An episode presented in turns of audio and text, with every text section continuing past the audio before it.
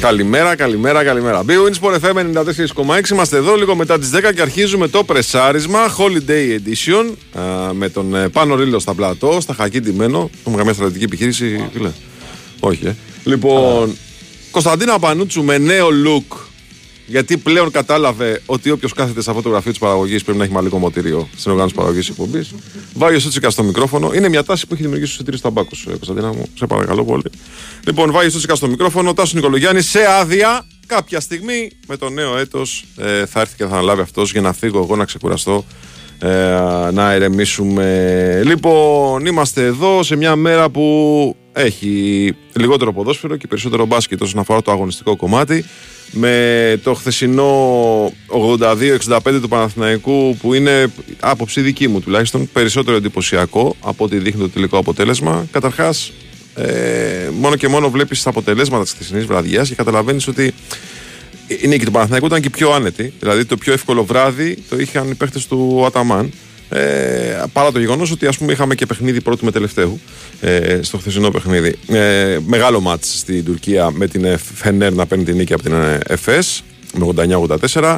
Μεγάλο διπλό της ε, Virtus Bologna στην, ε, στο Βελιγράδι με 77-75. Ε, τεράστια νίκη επίσης και της Μακάμπη στην ε, Λιθουανία με της Αλγύρης 78-70. Η Ρεάλ νίκησε 77-76 στη Φιλερμπάν. Η Αρμάνι νίκησε για τα προβλήματά της και την Πασκόνια με 76-67 και η Bayern πήρε το μάτς με την Παλένθια με 85-84 και ο Παναθηναϊκός 82-65 τον Ερυθρό Αστέρα. Το λέω ότι είναι πιο εντυπωσιακή νίκη μέχρι στιγμής τουλάχιστον από όσα έχουμε δει εμείς γιατί εχθές ο Παναθηναϊκός στηρίχθηκε δύο βασικούς ε, πυλώνες ε, της ε, δημιουργίας του σκοραρίσματος ε, στο παιχνίδι του. Ο πρώτος βασικός πυλώνας έχει να κάνει με το τρίποντο που σούταρε με πάρα πολύ χαμηλά ποσοστά. Ε, και ο δεύτερος, ε, και το εντός έδρας αυτό κοστίζει πολύ περισσότερο από ότι εκτός. Ε, και το δεύτερο, ο δεύτερος βασικός πυλώνας που εξαφανίστηκε το παιχνίδι με ευθύνη Σφερόπουλου. Αυτή, ε, αυτό ήταν η απουσία των πόντων από, τις, ε, από τη δημιουργία μέσω pick and roll. Ο Παναθηναϊκός πρέπει να είναι η πρώτη ομάδα ε, στην Ευρωλίγκα σε δημιουργία πόντων από pick and roll. Χθες πήρε μόνο 11. Και το έκανε αυτό, το πάθ αυτό γιατί ο Γιάννης Φερόπουλο ε, με τον τρόπο που αντιμετώπισε στην άμυνα τον ε, Παναθηναϊκό, με τις συνεχείς αλλαγές, του κόψε ουσιαστικά τη δημιουργία από το pick and roll. Αλλά εκεί φαίνεται πλέον ότι πέρα από το ατομικό ταλέντο, πέρα από τις προσωπικότητες, πέρα από ε, την εμπειρία που έχουν αρκετοί παίκτες του Παναθηναϊκού, υπάρχει πλέον και πλάνο και προπονητής και καθοδήγηση και γνώση, βαθιά γνώση, που σιγά σιγά γίνεται, αρχίζει να γίνεται βαθιά γνώση μάλλον, των δυνατοτήτων των παικτών του. Ο Παναθηναϊκός λοιπόν όχι μόνο δεν κόλλησε σε αυτό, ε, μόλις ζήγησε τα δεδομένα, επέλεξε ένα διαφορετικό τρόπο επίθεσης, επέλεξε να σημαντέψει τα μισμάτς που δημιουργούνται από, το, από τις αλλαγές, τα είσαι πολύ, με πολύ μεγάλη συνέπεια τον ε, Λεσόρ ε, και τον Αντιτοκούμπο κοντά στο καλάθι. Επίσης ε, χτύπησε πολύ τον Ερυθρό Αστέρα σε κάτι που αναγκαστικά έδιναν οι Σερβοί στο μάτς με τις αλλαγές τους, δηλαδή στο επιθετικό rebound. Θα βγαίνει κοντός με ψηλό ε, κάτω από το καλάθι, το επιθετικό rebound είναι πολύ εύκολο. Αυτό έσβησε λίγο και τη ζημιά από το τρίποντο. Και έτσι λοιπόν έφτασε ε, σε μια νίκη που παρά το γεγονός ότι επιθετικά παρά τους 82 δεν λειτουργήσε καλά, ε, είναι μια από τις πιο άνετες νίκες. Και τη λέω σημαντική, το ξαναλέω, γιατί έχει πολύ τακτική το χθεσινό παιχνίδι, πάρα πολύ τακτική. Και είναι ακόμα ένα παιχνίδι στο οποίο φαίνεται ότι ο Παναθηναϊκός είναι ομάδα που μπορεί να κερδίσει και με τους δύο τρόπους. Ενώ όλοι το καλοκαίρι λέγαμε με αυτούς που έρχονται, τους παίχτες, Παναθηναϊκός θα βάζει 130 και θα τρώει 129. Μάλιστα. Υπάρχουν πάρα πολλά παιχνίδια, δεν είναι μόνο ένα πλέον. Που ο Παναθηναϊκός έχει πάρει παιχνίδια μόνο και μόνο επειδή παίζει συγκλονιστικά καλή άμυνα. Εχθές κατέβασε τον Ερυθρό Αστέρα ε, κοντά 20 πόντους, 18 πόντους από την ε, δημιουργικότητά του του περιόρισε τα ποσοστά στο ελάχιστο και ουσιαστικά εξαφάνισε τον MVP της προηγούμενης εβδομάδας με το τέχνασμα που έκανε ο ε, Ταργίνα Ταμάν στο ξεκίνημα του παιχνιδιού να ρίξει τον Καλαϊτζάκη πάνω στον Τιόντοσιτς. Απλή αναφορά στο φύλλο αγώνος. Όλα αυτά δεν είναι μόνο ταλέντο, είναι και πλάνο, είναι και στόχευση, είναι και κουβέντα, είναι και βαθιά γνώση του τι μπορούν να κάνουν οι παίχτες μέσα στο παρκέ.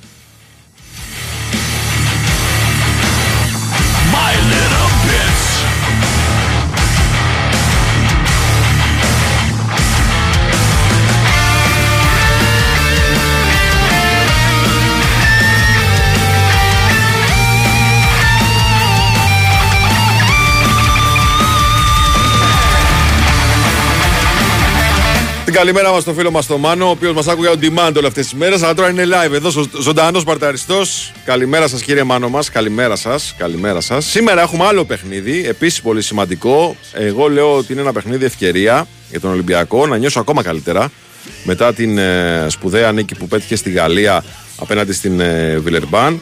Να τελειώσει με θετικό πρόσημο με συν ένα στην ε, βαθμολογία τον πρώτο γύρο της ε, φετινής Ευρωλίγκας, να είναι στο 9-8, να εκμεταλλευτεί τις ήττες των ομάδων που ήταν εκεί σε αυτή τη μεγάλη ομάδα ε, που ε, ήταν στην ισοβαθμία. Ε, να εκμεταλλευτεί δηλαδή τις ήττες της Μπασκόνια, την ήττα της ε, Παρτιζάν, την ήττα της.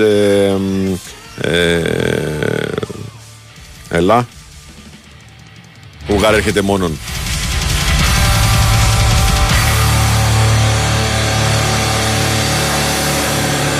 Της Μπασκόνια, της Παρτιζάν, να εκμεταλλευτεί ε, την ήττα της ΕΦΕΣ, να ξεκολλήσει της Βαλένθια, αυτή είναι η ομάδα που έψαχνα, να ξεκολλήσει λοιπόν, να τελειώσει με θετικό πρόσημο τον ε, πρώτο γύρο της Ευρωλίκας και να ε, κάνει τη διαπίστωση που περισσότεροι κάνουμε, μια ομάδα που άλλαξε ριζικά, κομβικά στοιχεία του ρόστερ της, έφυγαν δύο πολύ σημαντικοί παίχτες, τώρα μπαίνουν καινούργιοι παίχτες, ο Πετρούσεφ ε, ήδη έχει αγωνιστεί. Ο Μίτρου Λόγκ ακόμα δεν έχει δικαίωμα συμμετοχής. Είναι το τελευταίο παιχνίδι στο οποίο δεν έχει δικαίωμα συμμετοχής στα παιχνίδια της Ευρωλίγκας.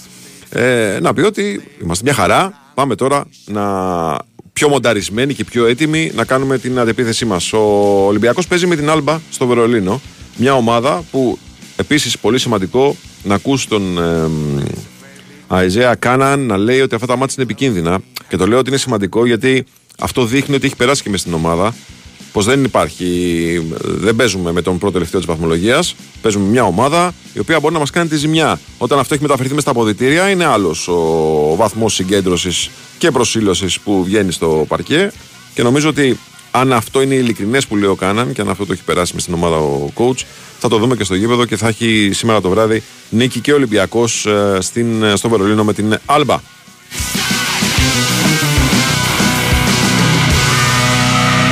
Πάντα μαζί μας η BWIN, η χριστουγεννιάτικη προσφορά που περίμενε είναι στην BWIN, εντελώς δωρεάν, χωρίς κατάθεση. Προσφορά ισχύω στι 10 Ιανουαρίου. Ρυθμιστή σε ΕΠ, συμμετοχή για άτομα άνω των 21. Παίξει υπεύθυνα, όροι και προποθέσει στο bwin.gr. Break και επιστρέφουμε.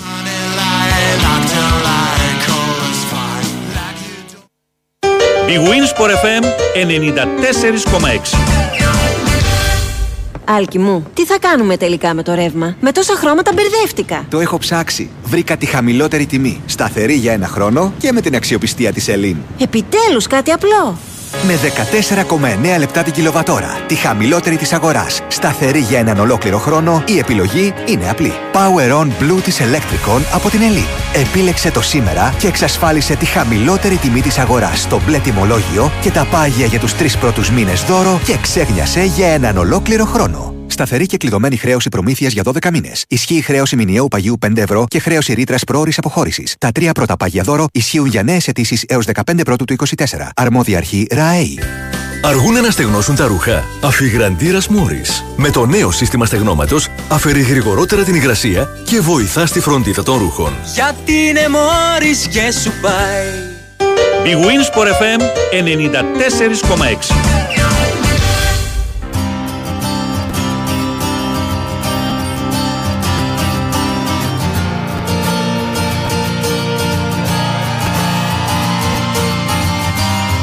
Μας τρελάνε και στο NBA. Πήγαν οι Celtics στην ε, Δύση, κερδίσανε με 144 στο Σακραμέντο. Με 145 πήγανε και βάλανε μετά στους Clippers. Βάλανε και κερδίσαν τους Lakers. Και έρχονται μετά στο δικό τους γήπεδο στη Βοστόνη και παίζουν με τους Pistons που έχουν να κερδίσουν από πρόπερση. Έχουν δύο νίκες σε 30 μάτς και το πάνε το μάτς στην παράταση. Μας δουλεύουν. Μα δουλεύουν. Κανονικά μα δουλεύουν. Έτσι, ψιλογαζί. Λοιπόν, δεν είχε τέτοια ζητήματα ο Παναθυναϊκό εχθές. Πάμε λοιπόν να αρχίσουμε με τους ανθρώπους που ε, είδαν τα παιχνίδια από μέσα. Ε, που, με τον Γιώργο Πετρίδη που περιέγραψε και την αναμέτρηση του Παναθηναϊκού με, την, με τον Ερυθρό Αστέρα σε ένα καινούριο ΑΚΑ ε, με καινούργια τηλεοπτική εικόνα. Δεν ξέρω από το γήπεδο πόσο διαφορετικό ήταν. Αλλά ήταν πολύ πιο φωτεινή η, η αρένα και πολύ πιο σκοτεινό το γύρω-γύρω. Πολύ πιο εντυπωσιακό το αγωνιστικός χώρος με, τους, ε, με τις αλλαγές στο φωτισμό Γιώργο. Καλημέρα, καλημέρα. Τι κάνουμε, καλημέρα, καλημέρα. καλημέρα. Έτσι όπως το πετε, όχι δεν ήταν καινούργια τηλεοπτική εικόνα, ήταν και καινούργια το φωτισμός. Ναι, ναι, ναι. ναι, ναι. Ε, φωτίζεται το παρκέ τώρα. Τις ουσίες είναι στα πρότυπα του NBA. Μμμ. Έτσι. Να πούμε και πολλά μπράβο στους ανθρώπους της Sky για αυτή την ε, ε, κίνηση που έκαναν. Γιατί νομίζω ότι το κάνει πιο κουκλιστικό ακόμα το ΆΚΑ και ακόμα δεν έχουμε δει τίποτα έτσι. Είναι ακόμα πολύ νωρίς για να δω- ε, δούμε το ΆΚΑ έτσι όπως το οραματίζονται οι άνθρωποι της Μμμ. ε, ομάδας και ο Δημήτρης Γιανακόπουλος. Ε, στην αρχή, να σου πω την αλήθεια, ξέρεις, μέχρι λίγο να συνηθίσουμε, ε, μ, ε, δηλαδή εγώ ακόμα και στην περιγραφή πολλές φορές και ψαχνόμουν λιγάκι με τα φώτα και με αυτά. Μμμ. Αλλά στην πορεία το, το βρήκαμε, εντάξει. Ε, γιατί είναι λίγο πιο, λίγο πιο σκοτεινές οι εξέδρες, το γύρω-γύρω δηλαδή και φωτεινό, φωτίζεται πολύ το, το παρκέ. Αλλά σίγουρα είναι πάρα πολύ ωραίο. Ε, και νομίζω ότι θα γίνει ακόμα πιο εντυπωσιακό από την επόμενη σεζόν. Θα γίνουν και οι αλλαγές, τα καθίσματα και όλα αυτά που έχουμε πολλές φορές. Ε, Πάμε σαν του παιχνιδιού πάμε- τώρα. Ναι, αυτό να σου πάμε στο αγωνιστικό. Λοιπόν, κοίταξε, ε, φεύγοντας από το γήπεδο, να σου πω την αλήθεια, ήταν από τις λίγες φορές, με, με ελάχιστες φορές βασικά, που εφεύγω από το γήπεδο έχοντας ε, νικήσει ο Παναγιώτης 17 πόντους και μου έχει μείνει το αίσθημα το ανικανοποίητο ότι δηλαδή αυτή η ομάδα έχει πάρα πολλά να δώσει ακόμα. Μμμ. Δηλαδή ο- ότι έχει νικήσει με 17 πόντους σε μια μέτρια βραδιά γιατί με τους μέτρια βραδιά ήταν πάνω. Ε, επιθετικά έβαλε 82 πόντους Ναι, μέτρια επιθετικά. Τακτικά, Ναι. άποψη δική μου, τακτικά ήταν άριστη. Τακτικά ήταν εξαιρετική, ναι, Ναι. ναι, δεν το συζητάμε. Ναι. Ε, έχει βάλει 82 πόντους με νομίζω 22% στα τρίποντα, με τον Νάνα είναι στο, στους 6, με 0 στα 5 νομίζω τρίποντα. Με pick and roll 11 πόντους μόνο. Μπράβο, ναι, που- λίγες δημιουργίες και οι περισσότερες εξ αυτών από τον Σλούκα, νομίζω 7 από τις 13 assist είναι του Σλούκα. Μμμ. Ε, όχι ότι είναι κακό αυτό, απλά ε, λέω ότι ε, ξέρεις, δεν υπήρχε τόσο, μεγάλη, τόσο μεγάλο βαθμός δημιουργίας από τους ε, παίκτες του Αταμάν. Ε, και αυτό δείχνει νομίζω ότι, ε, ξέρεις, ότι α, αυτή η ομάδα έχει ακόμα ε, τρομερά περιθώρια βελτίωσης και τρομερά πράγματα να δώσει στον κόσμο της. Ε, αρκεί να συνεχίσει να δουλεύει, έτσι. Μμμ. Γιατί είναι πολύ σημαντικό αυτό που λέω τώρα. Ε, μ, και με την επιστροφή του Παπαπέτρου θα έχει και έναν ακόμα παίκτη, ένα, ένα ακόμα, ένα ακόμα κορμί στο 3-4 να, να, να γεμίσει λίγο και εκεί. Χτες, ε, καταρχάς, το επίπεδο της τακτικής αυτό που λες, το λέγαμε και το πρωί θυμάσαι χτες ότι ε, είναι σημαντικό να περιορίσει τον Τερόντοσιτς. Όχι απλά τον περιόρισε. Το εξαφάνισε. Τον τελείως. έζησε. Ναι. Τον έζησε, ναι, ναι, ναι. Το ναι. εξαφάνισε. Ε, είτε με τον Καλατζάκη στην αρχή, ε, είτε με τον Γκραντ στη συνέχεια, γενικότερα με, την, με το αμυντικό πλάνο που είχαν καταστρώσει οι άνθρωποι του Παναθηναϊκού, το τεχνικό επιτελείο του Παναθηναϊκού, ε, ο Τεόντοσιτς ε, πραγματικά ήταν ε, νομίζω απλή αναφορά στο φυλάγωνο. Ναι, ναι, ναι. Ε, ούτε δημιουργίες, ακόμα και στις δημιουργίες οι δύο-τρεις ασίς δεν είχε δηλαδή πολλές, ε, δεν πλήγω στον Παναθηναϊκό, ούτε σουτ δεν έκανε, έχει κάνει δύο σουτ όλο το μάτι. Μμμ. Έτσι. Και αυτά τραβηγμένα. Ε, και αυτό και αυτό αξίζουν συγχαρητήρια στο προπονητικό μετελείο του, του Παναθηναϊκού. Ε, από εκεί πέρα, ε, νομίζω ότι ο Γκραντ για μια ακόμα φορά αποδεικνύει ε, ότι πρόκειται για την μεταγραφή της χρονιάς.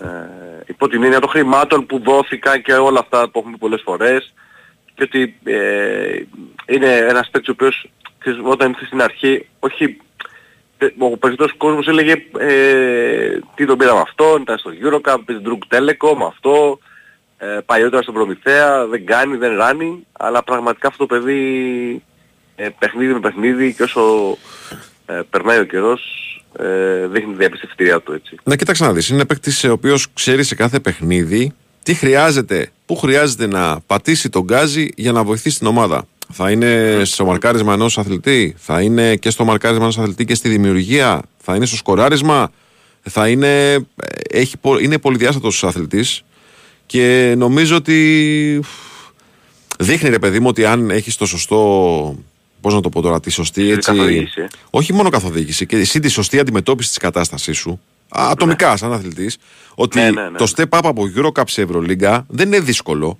απ' και να μην ψαρώσεις αν έχεις την πρώτη ύλη έτσι Ε, ίσως ε, χρειάζεται λίγο και εμπειρία σε αυτό το κομμάτι. εντάξει, ναι, πρέπει να- από την άλλη πρέπει να μεριά, έχει εσύ, την Γιώργο, εμπειρία. έχει παίξει είπαμε 300 μάτια στο NBA. Δηλαδή, Ναι, ναι, ναι. ναι. γιατί να ψαρώσει από το επίπεδο της Ευρωλίγας ο Γκραντ. Έτσι, έτσι. Ε, και ξέρεις, είχαμε συνηθίσει όμως ένα Γκραντ ε, και λίγο διαφορετικό. Ακόμα και στο Λουκτέλ, ακόμα και στον Προμηθέα, ένα παίκτη δηλαδή που έπαιρνε πολλές προσπάθειες, Μμμ. ε, που ήταν ο πρωταγωνιστής που είχε για την μπάλα στα χέρια του. Ε, γι' αυτό λέω, γι' αυτό πήγαμε από και την καθοδήγηση πριν, ότι ε, φαίνεται, επειδή ήταν και επιλογή Αταμάν, Ε, ο Αταμάν είδε στον Γκραντ αυτό που ακριβώς παρουσιάζει τώρα ο Αμερικάνος. Δηλαδή έναν παίκτη ο οποίος παίρνει τα σουτ που πρέπει. Ε, είναι οικονομικότατος. Αυτό που και εσύ παίζει ε, καλές άμυνες. Ε, που πολύ μπορεί να μην το βλέπαμε στην αρχή της περίοδου. Έτσι, πέρασε μάλλον περίοδος.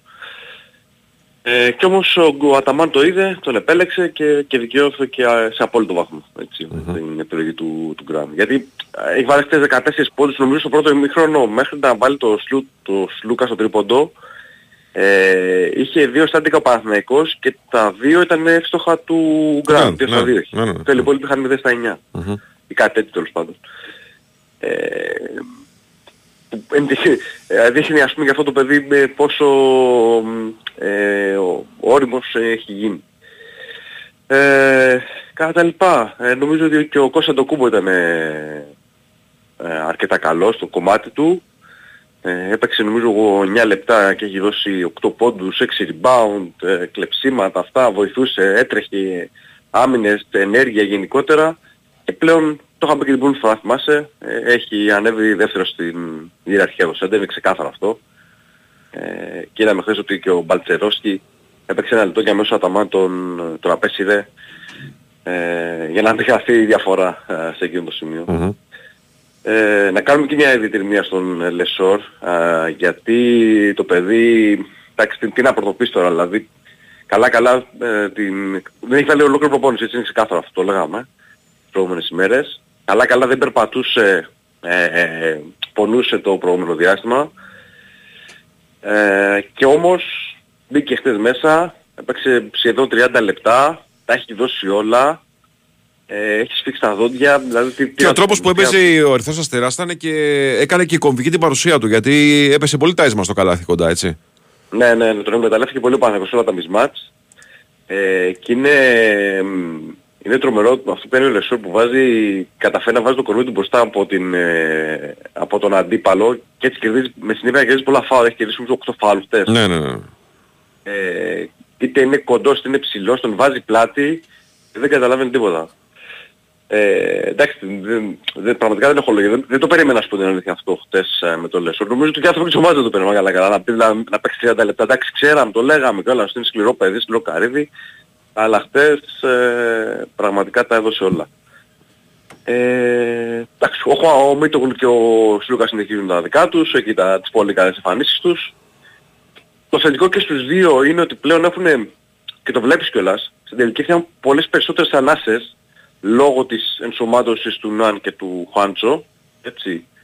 Ε, δηλαδή και οι δύο βλέπεις ότι ε, νιώθουν πιο απελευθερωμένοι στην τελική ευθεία, έχουν περισσότερο καθαρό μυαλό, συγκέντρωση, γιατί ε, νωρίτερα δεν έχουν το, το απόλυτο των ευθυνών να το πω έτσι, ε, με, την, ε, με τον Άρη και με τον Χουάντσο πλέον να είναι και τα καλά στην εξίσωση. Ε, ο Χουάντσο μέσα και τον ανέφερα, έδωσε εκείνες πράγματα στην άμυνα, ε, βάζει το κορμί του, έχει πάρει 8 rebound τεστ και ε, κάνει πολύ βρώμικη δουλειά. Δεν φαίνεται στη στατιστική και στους αριθμούς. Αλλά ο Ισπανός ε, σε αυτό το κομμάτι στην άμυνα είναι, είναι κομβικός ε, για το Ναι, ναι, ναι. Και μέσα από εκεί θα βρει την αυτοποίθησή του κάποια στιγμή. Θα κάνει ναι, ναι. το πρώτο μεγάλο μάτς και από εκεί και πέρα θα νιώθει πολύ καλύτερα. Γιατί ξέρεις, ε, το... η σύνδεση με το καλάθι είναι και λίγο ψυχολογικό κομμάτι. Πρέπει να βρει ένα μεγάλο παιχνίδι θετικά.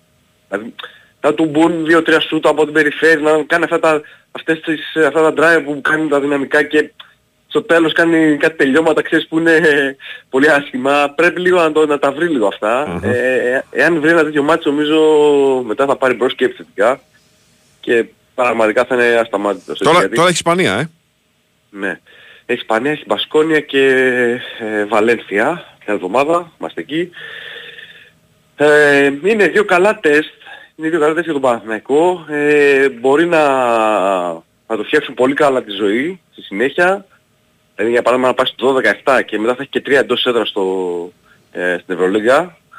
Ε, καταλαβαίνεις ότι ο δρόμος αν είναι αυτός μπροστά του για να κάνει, για να τερματίσει αρκετά ψηλά και ξέρεις να προσαρμόσει λίγο και τους στόχους του, έτσι, γιατί ε, όσο κερδίζεις και όσο μένεις ψηλά στην βαθμολογία, προφανώς πρέπει να κοιτάς και ψηλά στο, στον πίνακα. Έτσι. Ναι, τρώγοντας ανοίγει όρεξη 100%. Έτσι. Αλλά είναι και ξέρεις ότι ε, περνάει και ένα μήνυμα ο Παναθηναϊκός ρε παιδί μου ότι σιγά σιγά αρχίζει και νιώθει καλύτερα η ομάδα mm-hmm. υπό τις οδηγίες του Αταμάν δεν λέω ότι πριν είχαν πρόβλημα αλλά πλέον ο Αταμάν καταλαβαίνει στο 100% το τι μπορούν να του δώσουν οι παίχτε του και αυτό είναι, yeah. είναι για τους υπόλοιπους. έτσι, το απολαμβάνουν όλοι, είναι δεδομένα αυτό Ακόμα και μετά το ε, κάθε παιχνίδι Πάντα πανηγυρίζουμε τον κόσμο, γίνονται ένα με τον κόσμο και χτες τα ίδια. Ε, και αυτό νομίζω ότι είναι ένα τεράστιο κέρδος. Ε, ότι δηλαδή έχουν γίνει όλοι ένα ε, και όλοι το απολαμβάνουν με τον δικό τρόπο, έτσι άλλους υποβολεί, άλλους λιγότερο, ε, ανάλογα την ιδιοσυγκρασία του καθενός. Αλλά σίγουρα όλοι το απολαμβάνουν και ξέρεις, ε, αυτό γεμίζει αυτό που στην ομάδα. Σου θυμίζω πέρσι Βάιο, ο Παναγιώτης είχε 11 νίκες σε όλη την κανονική περίοδο. Ναι, ναι. Εντάξει, αφαιρέθηκαν δύο μετά λόγω της τιμωρίας. Ε, τώρα έχει ήδη 10. Mm-hmm. Αυτό είναι ένα τρομερό επίτευγμα. Το λέω αυτό γιατί ήταν μια εντελώς καινούργια ομάδα ε, που είχε τις δυσκολίες της, είχε τις ατυχίες της στην αρχή της περίοδου. Ε, τα αρνητικά αποτελέσματα δεν παρουσιάζει την εικόνα που περίμεναν πολλοί στην αρχή της σεζόν. Αλλά παρόλα αυτά ο Αταμά το βρήκε, το αξίζουν και εκείνου φυσικά πολλά συγχαρητήρια. Ε, άλλα εξάμεινο σχεδόν, υπάρχει αρκετός δρόμος, χρειάζεται μπόλικη δουλειά ακόμα ε, και να φέρει τον Παναθηναϊκό εκεί που τον ονειρεύονται οι άνθρωποι του. Μπορείς με μια κουβέντα να μου πεις, Κάιλ Γκάι θα ναι. ξαναδούμε; Α, όχι, όχι. Ε. δεν, το, βλέπω. Είναι, φανερό. Δεν, νομίζω ότι ε, τώρα το επόμενο διάστημα ε, περιμένουν κάποια πράγματα στον Παναναϊκό. Ε, είναι ε, δεδομένο ότι θα τον, ε, αν τον η πρόταση φυσικά έτσι, mm-hmm. θα τον παραχωρήσουν. Ε, δεν υπολογίζεται καθόλου. Έχει μείνει εκτός επτάδας τον ξέρουμε του ελληνικού πρωταθλήματος. Στην Ευρωλέγκα μένει εκτός δωδεκάδας. Ε, ε, πού θα παίξει δηλαδή. Καταλαβαίνω ότι σαν οικογενειακά διπλά δεν πλέον λόγος δεν παίζει. Ωραία. Ε, Γιώ, Γιώργο, μας πιέζει ο χρόνος, είμαστε ναι, για δελτίο. Αν το προλάβουμε, το προλάβαμε. Ευχαριστούμε πολύ κύριε. Έτσι, καλημέρα, καλημέρα. Προλάβαμε κύριε. Ε, Πάμε δελτίο και επιστρέφουμε λοιπόν.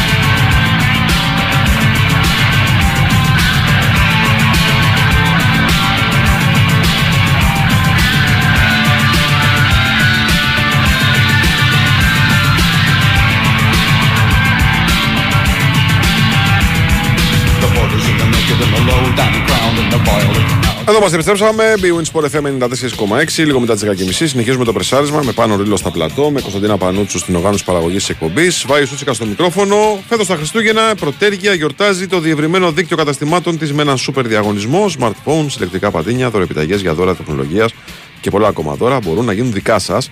Ο τρόπος συμμετοχής είναι πάρα πολύ απλός. Το μόνο που χρειάζεται να κάνεις είναι να επισκεφτείς ένα από τα 85 καταστήματα προτέργεια μέχρι τις 6 Ιανουαρίου. Ο διαγωνισμός αφορά όλους, οπότε όλοι μπορούν να συμμετέχουν. Βρείτε το κοντινότερο κατάστημα στο site της Προτέργεια και στην ενότητα Σημεία Προτέργεια. Επισκεφτείτε το και μπείτε στην κλήρωση Προτέργεια το μέλλον της ενέργειας. Λοιπόν, συνεχίζουμε και κάνουμε στροφή από τον μπάσκετ στο ποδόσφαιρο. Ε, ο Νίκος Σταματέλος είναι μαζί μας εδώ, λίγο πριν της, ε, την αλλαγή του χρόνου, ε, για να συζητήσουμε και για το πώς ξεκίνησε η προετοιμασία του Ολυμπιακού, αλλά και για το πώς συνεχίζεται η μεταγραφική προετοιμασία της ομάδας εν ώψη 1η Γενάρη. Καλημέρα σας, κύριε, τι κάνετε; Καλή σας μέρα, κύριε. Καλή σας μέρα. Για πετε μου, όπου ξεκινάμε; Γύρισαν όλοι. Mm. Ξεκινάμε με τα βασικά. Ναι, και θα φύγουν και κάποιοι τώρα για διεθνείς οργανώσεις. Πάλι mm-hmm και θα μείνει ο Ολυμπιακός με τον Γιώβετιτς και τον Ελαραμπή. Ο Ελαραμπή έπασε ε, στον παιχνίδι με τον Πανσεραϊκό και δίνει το δικό του αγώνα να είμαι διαθέσιμος για την ε, Λαμία. Οι πιθανότητες σήμερα δεν είναι με το μέρος του. Και παίρνει ο, ο Γιώβετιτς. Που θυμόμαστε όλοι ότι ο Καρβαλιάλη είχε πει δεν είναι έτοιμος για 90 λεπτό. Ναι. Άρα ε, καταλαβαίνει, καταλαβαίνουμε εύκολα ότι ε, ο Ολυμπιακός θέλει επιθετικό χθες. Γιατί Λαμία, ΑΕΚ, Παναθηναϊκός, Παναθηναϊκός, Άρης, ε, γεμάτος Ιανουάριος και με σημαντικά και κρίσιμα παιχνίδια. Δεν μπορείς να πας τώρα χωρίς επιθετικό. Όχι, και φαντάζομαι και θέλει και επιθετικό, ο οποίος θα είναι και σχετικά ενεργός, έτσι. Ναι, όχι ε, κάποιον που είναι ο τελευταίος τροχός της αμάξης ε, στην ομάδα του και έχει ξεχάσει και ο ίδιος την τελευταία φορά που έπαιξε. Ναι. Λογικό. Δεν μπορείς δηλαδή να, να στηριχθείς σε έναν τέτοιο επιθετικό γιατί θα μου πεις ο επιθετικός πληρώνεται ακριβά τώρα για να μην κορυδευόμαστε. Μμμ. Τον πόλη είναι ε, στο ποδοσφαίρο που πληρώνεται ακριβά. Και γιατί να στον δώσει η ομάδα του αν τον υπολογίζει. Ναι, είναι και αυτό. Κοίταξε, ε, και αυτό που μπορείς να χτυπήσεις σε τέτοιες περιπτώσεις είναι το εξής. Να βρεις έναν ποδοσφαιριστή, ο οποίος είναι σε μια ομάδα τέλος πάντων που έχει πληθώρα επιλογών στη συγκεκριμένη. και έχει λίγη γκρίνια που δεν παίζει. Να τον πάρεις δανεικό, να κάνεις τη δουλειά σου και μετά βλέπουμε. Είναι και αυτό μια, μια περίπτωση. Ε, ξέρεις, για να, να τον πάρεις δανεικό. Το θέμα είναι ότι ο Ολυμπιακός είτε με μεταγραφή είτε με μορφή δανεισμού θέλει επιθετικό. Μμμ. Θέλει και επιθετικό. Αλλά θέλει επιθετικό γιατί στην παρούσα φάση καταλαβαίνουμε ότι είναι ε, σημαντικό το πρόβλημα εκεί στην, ε, στην κορυφή. Με αυτά τα δεδομένα. Ε, άντε και να... Ε, καταρχάς ο Ελκαμπή στις 2 του Ιανουαρίου πρέπει να είναι... να Στην ενσωματωθεί προετοιμασία. με την ομάδα του πέρας. Ναι, Ακριβώς. στην προετοιμασία. Ε, ο Άλβες κάνει κάποια προσπάθεια να μείνει λίγο παραπάνω. Πόσο παραπάνω να μείνει. Να παίξει με τη Λαμία; Για μια μέρα δηλαδή, για δύο, γιατί ξέρεις να παίξει με τη Λαμία και να φύγει την επόμενη. Και πάλι ε, το πρόβλημα μόνο το σεβασμό στη Λαμία είναι και τα επόμενα παιχνίδια. Ναι, ναι, Όχι ναι. τη Λαμία είναι εύκολη, σε καμία περίπτωση. Εύκολη αποστολή ο Ολυμπιακός δεν έχει. Πολύ περισσότερο αν θεωρήσει κάποιος ότι έχει εύκολες αποστολές και θα έρθουν τα, τα δύσκολα. Αλλά καταλαβαίνουμε όλοι ότι ε, θέλει άμεσα επιθετικό. Όπως ήθελε ε, ο προγραμματισμός ήταν πριν φύγει το 23 να πάρει και ε, επιθετικό και αμυντικό. Οι όποιες διαπραγματεύσεις έχουν γίνει για την ώρα δεν έχουν ε, φέρει τα ε, επιθυμητά αποτελέσματα. Συνεχίζει ο Πέδρο Άλβες τις ε, επαφές για να ικανοποιήσει τα θέλω του, του Καρβαλιάλ και ευελπιστεί και αυτός άμεσα ότι θα αυξήσει τις επιλογές ε, του προπονητή του. Μην το ξεχνάμε, έχει συνεχόμενα παιχνίδια. Μμμ. Ε, και δεν είναι ο Ολυμπιακός ε, σε θέση να πεις ότι έχω μαξιλαράκι ε, οπότε και ένα στραβοπάτημα μπορώ να το απορροφήσω. Δεν υπάρχει τέτοιο μαξιλαράκι για τους ε, ερυθρόλευκους. Το καταλαβαίνουμε. Ε, είναι πίσω στη βαθμολογία, κυνηγάει στη βαθμολογία. Δεν μπορεί να πει ότι ξέρεις κάτι, είμαι σε μια φάση που, οκ, ε, βολεύομαι ξέρω εγώ και με το χ αποτέλεσμα στο τάδε παιχνίδι. Είναι μονόδρομος ε, τα θετικά αποτελέσματα. Όσο και αν είναι νωρίς, γιατί είμαστε στον Ιανουάριο και έχει και play-off. Αυτό δεν σημαίνει ότι ο Ολυμπιακός ε, πηγαίνει με το βλέμμα στα play-off ότι εκεί μπορεί να τα διορθώσει όλα. Ε, τις όποιες ανορθογραφίες μπορεί να, να έχει μέσα στην ε, κανονική περίοδο. Μμμ. Θέλει λοιπόν επιθετικό, θέλει αμυντικό. Γύρισε ο Πορόζο. Ε, ο Πορόζο, για παράδειγμα όμως, ε, μένει να δούμε τον ε, βαθμό ετοιμότητάς του. Ναι, εντάξει. Το ότι Αυτό γύρισε- είναι θετικό όμως ότι γυρίζει προπονήσεις. Το Σιγά ότι γύρισε σιγά. εννοείται ότι είναι Ναι. θετικό. Ε, εννοείται ότι είναι θετικό.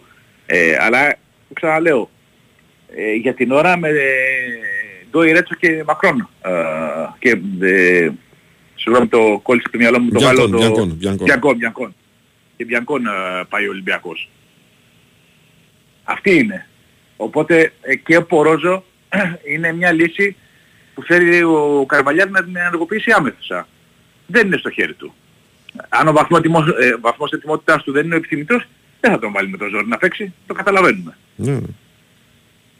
Γι' αυτό ο Ολυμπιακός από την αρχή είχε κινηθεί για κέντρο άμυνας α, και για, για επίθεση. Γιατί εκεί είναι τα, προβλήματα, τα, τα πιο σημαντικά προβλήματά του.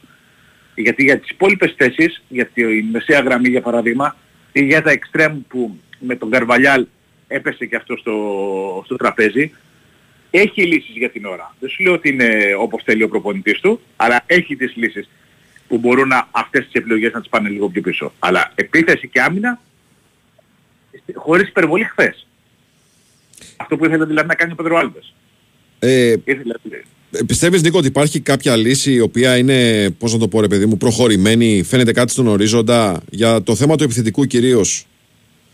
Γιατί περιγράφεις και έναν παίχτη ο οποίος λογικά, αν θα αποκτηθεί τα πρώτες πρώτες μέρες, σχετικά σύντομα θα κληθεί να βοηθήσει. Ακριβώς. Μα το, γι' αυτό λέω, τον θέλει άμεσα. Υπάρχει, υπάρχει κάτι που να σου δείχνει ότι είμαστε, έχουμε κεντράρει ένα στόχο, έχουμε λοκάρει και περιμένουμε να προχωρήσουμε. Οι πληροφορίες από Ιβηρική Χερσόνησο λένε ότι ο Ολυμπιακός ε, βρίσκεται σε διαπραγματεύσεις. Από Ιβηρική, όχι Ναι. από Λατινική Αμερική. Ναι. Από Ιβηρική έχει μια προχωρημένη, μια, μια περίπτωση που εξετάζει εδώ και αρκετές μέρες ο, ο Πέδρο Άλβες. Η λογική λέει ότι θα έχουμε εξελίξεις σύντομα. Μμμ. Γιατί το θέλουν όλες οι πλευρές. Και περιμένουμε να δούμε. OK, OK. Και για το στόπερ, επιμένουμε βραζιλιάνικα; Όχι μόνο βραζιλιάνικα. Ε, Η Ιβηρική Χερσόνησο, που την ξέρει πολύ καλά α, ο Πέδρο Άλβες, καταλαβαίνεις ότι είναι ε, ψηλά στις επιλογές του. Δεν είναι μόνο η η Ιβηρική, το καταλαβαίνουμε, αλλά α, μην, την, ε, μην την διαγράφουμε.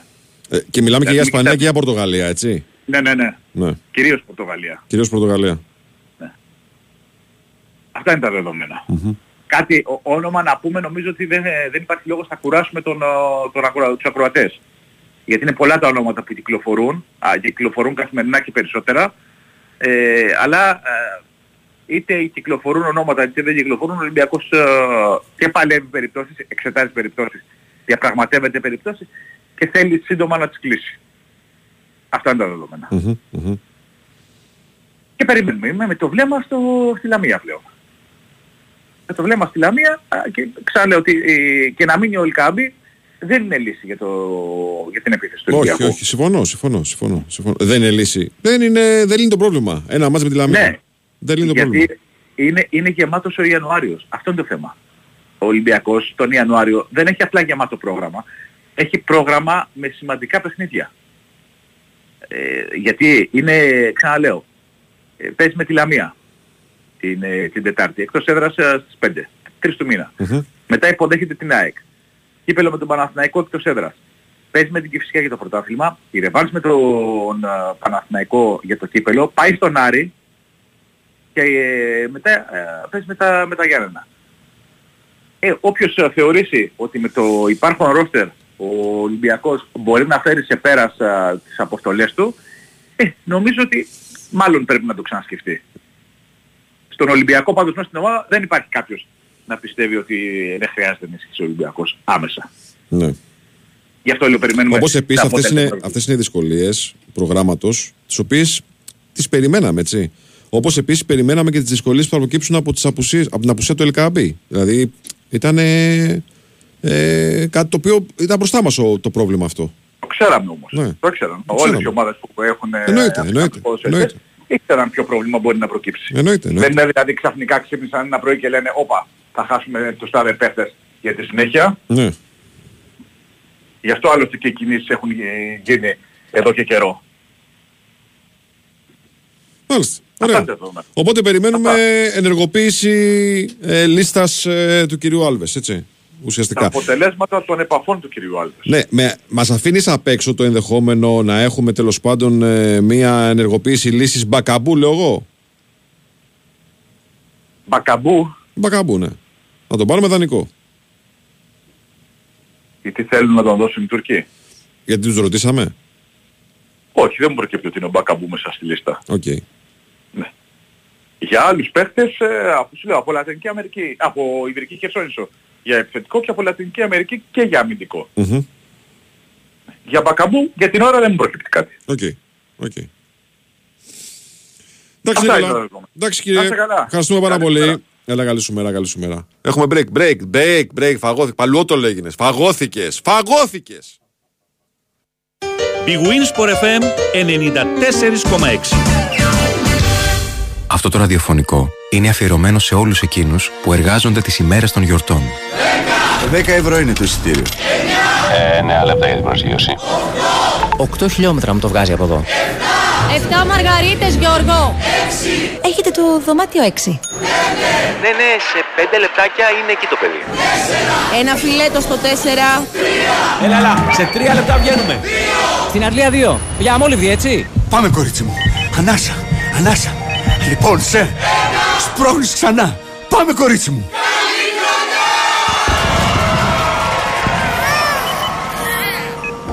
Μια τέτοια μέρα, η μόνη ενέργεια που χρειάζεσαι είναι αυτή των αγαπημένων σου. Για όλες τις υπόλοιπες ημέρες της χρονιάς, θα είμαστε εμείς εδώ. Πρωτέργεια, το μέλλον της ενέργειας. Βρείτε μας στο νέο διευρυμένο δίκτυο 85 καταστημάτων στο protergia.gr και στο 18311. Αρμόδιος ρυθμιστής ΡΑΕΗ. Η Winsport FM 94,6.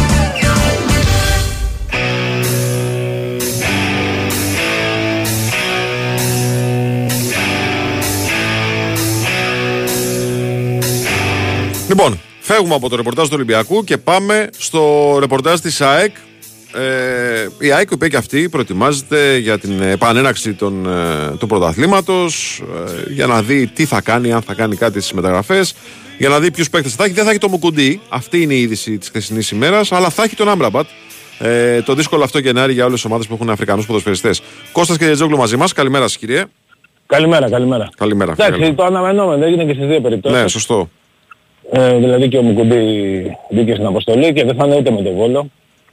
Ε, η FIFA έχει δώσει ε, εντολή, να το πω ετσι οδηγία, ότι από πρώτη του έτους να είναι διαθέσιμοι οι παίχτες. Οπότε θα πρέπει να υπάρξει συνεννόηση δηλαδή για να, για να γίνει κάτι διαφορετικό. Ναι. Θα πρέπει δηλαδή κάποια ομοσπονδία να δεχτεί ότι ξέρεις κάτι, θα παίξει ένα ματς ο παίχτης. Τώρα κοίτα, αν, αν ήταν ας πούμε το... Χωρίς να υποτιμώ τον Βόλο, αν ήταν ε, το Ολυμπιακός ΑΕΚ, ίσως άξιζε τον κόπο να κάνει μια προσπάθεια. Ρε, Σωστό, παιδί. ναι. Να πιέσεις. Ναι. Τώρα δεν Ε, χρειάζεται τώρα, να πιέσεις. οκ. Ούτε Ναι. να θέσει δύσκολη θέση στον παίχτη, ούτε να ζοριστείς. Ακριβώς, Ναι. ακριβώς, ακριβώς. Γι' αυτό το λέω και, λέω και πάλι χωρίς να υποτιμώ τον Βόλο. Έτσι. Ναι, ναι, ναι. ναι.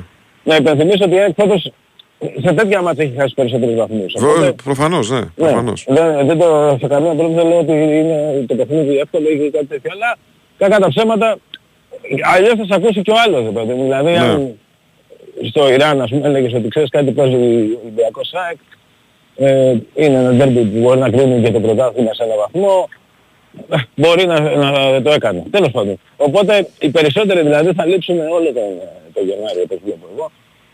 Γιατί νομίζω και για, το, και για τις αξίες το ίδιο ισχύει. Εντάξει, ο Άμραμπατ τιμητικά μπήκε σε αυτή την πενηντάδα. Ε, είναι στους 50 του Μαρόκου, αλλά δεν είναι στους ε, 25. Οπότε ε, θα είναι στη διάθεση του προπονητή. Ήδη έχουμε πει είναι έτοιμος, επέστρεψε πρώτος από το πρόβλημα που, που είχε. Ε, και έχουν γυρίσει από την έδρα και αυτά και τώρα κάθε μέρα περιμένουμε τις προπονήσεις γιατί ε, έχουμε ευχάριστα νέα δηλαδή από τις τραυματίες την τελευταία καιρό. Έχουμε επιστροφές, ε. Ναι, ναι. Και, και να δούμε και τώρα τι, τι θα γίνει. Γιατί στις 3 του μήνα είναι το πρώτο μάτς, πλησιάζει δηλαδή. Οπότε είναι σημαντικό και ποιοι θα μπουν σήμερα για να είναι 100%, 100% διαθέσιμοι. Ε, η, η μεγάλη είδηση σίγουρα είναι ο Φερνάντες, Μμμ. ε, που μπορεί να μην παίξει με τον Βόλο, αλλά επέστρεψε, πέρασε ο Γολγοθάς που ανέβηκε σε τελείως ανύποπτη στιγμή, σε μια προ- προσωπική προπόνηση που έκανε στην Ισπανία, με δικό του γυμναστή τέλος πάντων, έπαθε τη ζημιά που έπαθε, ε, επέστρεψε, έκανε αυτή τη- την πρώτη του προπόνηση κανονικά με την ομάδα, οπότε είναι σίγουρα κάτι πάρα πολύ, πολύ ευχάριστο. Έρχεται η στιγμή που θα το ξαναδούμε και στο, και στο γήπεδο. Ε, Και αυτό ήταν που, το πιο σημαντικό που, που περιμέναμε. Δηλαδή ο, ο Φερνάντες ήταν η μεγάλη απουσία του, του πρώτου γύρου και της Ευρώπης γιατί για, για πολύ μεγάλο διάστημα κακά τα ψέματα έμεινε, έμεινε εκτός. Έμεινε εκτός. Ε, εντάξει. Τώρα το θέμα είναι Το θέμα είναι πότε και- θα είναι 100% έτοιμος. Ναι. Και ναι, πώς θα είναι και ο άνθρωπος Αγωνιστικά. και ψυχολογικά έτσι, μετά από τραυματισμό αυτό. Δηλαδή το βασικότερο κομμάτι στους ανθρώπους που παθαίνουν τέτοιε ζημιές είναι το πώς γυρίζουν ε, ψυχολογικά Σαφώς. και όχι αγωνιστικά. Σαφώς. Σαφώς, σαφώς, σαφώς. Σαφώς, γιατί και εντάξει είναι και μια από τις ζημιές τις μεγάλες, έτσι. Ναι, δηλαδή, βέβαια. τι να λέμε τώρα, είναι, ο Αχίλιος είναι ένας σπάνιος ποδοσφαιρικός τραυματισμός. ε, στον Αχίλιο. Πιο πολύ σε μπασκετμπολίστες το, το έχουμε, μιλάω για ρήξη Αχιλίου. Γιατί είναι, είναι κινήσεις τέτοιες, δηλαδή που στο ποδόσφαιρο ξέρεις δεν, δεν συμβαίνει πάρα πολλές φορές. Ε, στο μπάσκετ είναι πιο εύκολο να συμβεί. Τέλος πάντων, μακάρι να μην το ξαναπάθει κανείς ε, και, να είναι, και να είναι καλά. Επέστρεψε χθες και Πισάρο με τον Κάλλες, πέρασαν σε δεύτερη μοίρα. Αλλά εν ώψη του, του επόμενου αγώνα είναι πιο, ίσως πιο σημαντικό από ότι ο Φερνάντες. Ε, οπότε μπήκαν και αυτοί οι δύο, έχει μπει ο, ο Πινέδα, έχει μπει ο Άμραμπατ. Οπότε ήδη έχουμε τέσσερις που επέστρεψαν. Ε, τώρα, εντάξει, σίγουρα υπάρχει αγωνία για το Στάνκοβετς, να δούμε τι, τι θα γίνει, ε, για να μπει και αυτός. Η ΑΕΚ λοιπόν τώρα μέσα στο, στο Γενάρη θα κινηθεί, ε, θα έχει τρεις center back.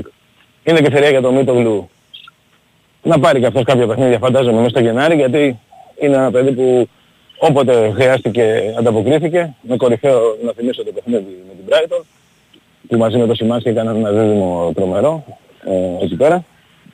Ε, ο Κάλενς είναι έτοιμος, είναι το αριστερό στόπερ της ομάδας οπότε ε, παίζει εκεί και τώρα θα, θα πάει με αυτές τις, ε, τις τρεις.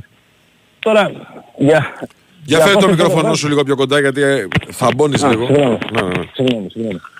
Ε, για, για, για απόψη center back, εντάξει η ΑΕΚ έχει τέσσερα center back, τους, όλοι είναι, είναι δύο δεξιά, δύο αριστερά. Έχει και, και τους μικρούς από κάτω που ακούγαμε καλύτερα, είμαι εντάξει τώρα; Βεβαίως, βεβαίως ακούγεσαι. Θα πάνε. Ναι.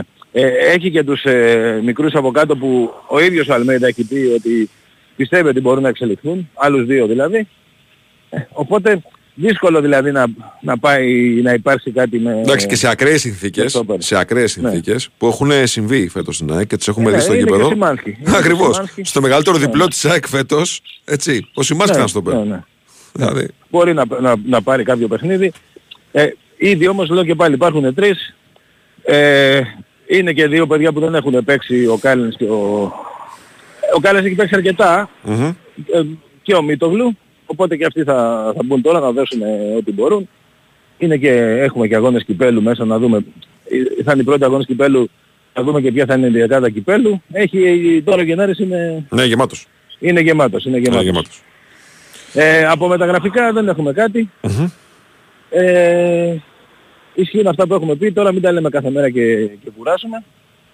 Αν η ΑΕΚ μπορέσει να πάρει να, να παίχτες τώρα που θα τους έπαιρνε το καλοκαίρι, θα πάρει. Και, και αν χρειαστεί θα πάρει και δύο και τρεις. Αν μπορέσει μάλλον, όχι αν χρειαστεί. Αν μπορέσει θα πάρει και δύο και τρεις.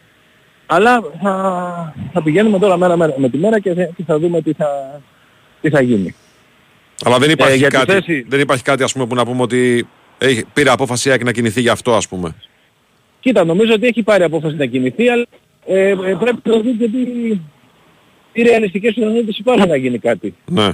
Ε, αυτή τη στιγμή. Γιατί ε, λέω και πάλι ότι η φιλοσοφία είναι ότι πρέπει να έρθουν ε, τώρα για να έρθουν παίχτες μέσα στη σεζόν ε, πρέπει να είναι καλύτεροι από αυτούς που, που έχει τώρα η ΑΕΚ. Δηλαδή ε, ο στόχος θα κάποια στιγμή είναι να φτιάξει ένα ρόστερ που να, να είναι ακόμη περισσότερο πλήρες, δηλαδή ε, ε, να, να μην φαίνεται καμία απουσία τέλος πάντων. Ναι. Όταν υπάρχει. Ε, οπότε σε αυτή τη, τη λογική κινείται και θα κινηθεί και αν ε, αυτό δέσει με κάποιες περιπτώσεις παιχτών που μπορούν να απελευθερωθούν ε, τώρα ή να αγοραστούν τώρα, ε, θα γίνουν μεταγραφές. Κώστα, να γίνουν... ναι, το διάστημα της απουσίας του Χατσαφή και του Μοχαμάντη, η ΑΕΚ αριστερό μπακ θα ενεργοποιήσει τον Πίλιο ή θα πάει με κάτι άλλο. Κοίτα να δεις. Ε, αυτό μόνο ο Αλμέιδα μπορεί να μας το απαντήσει. Ναι. Δεν μας το έχει απαντήσει. Δεν μας το έχει απαντήσει. Αν, ε, αν, αν έπαιρνε αν έπαιρνε να, θα το απαντήσει φαντάζομαι με τις επιλογές του μέσα στο, στα παιχνίδια. αν έπαιρνε τώρα ένα αριστερό μπακ, είχε αποκτηθεί ήδη ένα αριστερό μπακ, ήταν διαφορετικά. Τώρα και να πούμε ότι κάνει μια μεταγραφή μεθαύριο είναι δύσκολο ε, να, να, να, τον έχεις αμέσως. Να πεις ο Κάλες ήρθε και είπες αμέσως. OK, okay, εντάξει, ίσως και η θέση του μπακ θα είναι και λίγο πιο, πιο εύκολη. Σίγουρα θα πάρει ματς ο Πήλιος, και υπάρχουν και, και κάποιες άλλες ε, λύσεις, να τις πω υπηρεσιακές. Ο Σιντιμπέ ας πούμε έχει uh-huh. παίξει και στην ΑΕΚ αριστερό μπακ, αλλά έχει παίξει και πάνω από 100 παιχνίδια στην καριέρα του αριστερό μπακ. Uh-huh. Δηλαδή δεν είναι ότι ήταν μια λύση απελπισίας. Και επίσης είναι ένας παίκτης που και αυτός δεν έχει, δεν έχει παίξει πάρα πολύ μοιράζεται τα παιχνίδια τέλος πάντων με το Ρότα. Ίσως ενεργοποιηθεί λίγο, λίγο περισσότερο. Ε, και μετά είναι και ο Ελίασον που και αυτός έχει παίξει αριστερό μπακ. Μπορεί σε κάποια παιχνίδια που η ΑΕΚ ξέρει ότι θα περάσει τον περισσότερο χρόνο στο μισό γήπεδο του αντιπάλου να είναι μια επιλογή. Υπάρχει ο Κάλενς, ακόμη και για υπηρεσιακή επιλογή μέσα στο παιχνίδι, έχει παίξει αυτός αριστερό μπακ, είναι αριστεροπόδαρος. Ε, σε άλλο στυλ βέβαια γιατί φαντάζομαι δύσκολα μπορεί να κάνει να δίνει το πλάτος ο Κάλενς που είναι αυτό που ζητάει η ΑΕΚ από το αριστερό της μπακ, όπως έχουμε δει. Γιατί πάντα σχεδόν αυτός παίζει αριστερά σαν ακραίος επιθετικός. Ε, ουσιαστικά γίνεται δεύτερο δεκάρι να το πω, mm μπαίνει προς τα μέσα. Ε, αυτές είναι κάποιες λύσεις και δεν ξέρουμε γιατί άλλο μπορεί να έχει σκεφτεί ο προπονητής που αυτή τη στιγμή εμείς δεν μπορούμε να το, να το φανταστούμε. Ναι. Ε, λέω και πάλι θα απαντήσει το γήπεδο. Δεν είναι κάτι που, που μπορούμε να το πούμε σιγουριά. Εμείς λέμε ποιες είναι οι, οι υπάρχουσες λύσεις με παίχτες που έχουν παίξει τη θέση και, και περιμένουμε να δούμε ποιες θα είναι οι επιλογές του προπονητής. Ωραία. Κώστας, σας ευχαριστούμε πάρα πολύ. Και εγώ, και εγώ. Να είστε καλά. Ε, θα, δεν θα τα ξαναπούμε. Καλή χρονιά σε όλους. Καλή χρονιά ρε φίλε, καλή χρονιά Και σε σένα Βάιε και σε όλους που μας ακούν. Καλή και σε όλα χρονιά. τα παιδιά στο σταθμό. Να είστε καλά. Καλή χρονιά. Και να πούμε του χρόνου προπαθώς. Και να πετύχουν στόχους οι ομάδες που δεν τους έχουν πετύχει ακόμα. Ε, Ε, ψαγμένο. θα, θα το ψάξω αυτό να δω αν ήταν... ε, για, να δω αν πρέπει να, να ευχηθώ και θα σου στείλω στο, στο Messenger. αν είναι. έλα φιλιά, φιλιά. Το φιλιά. εύχομαι και εγώ. Λοιπόν, Φιλιά, γεια. φιλιά, γεια. λοιπόν, πάμε με δελτίο ειδήσεων και επιστρέφουμε για δεύτερη ώρα.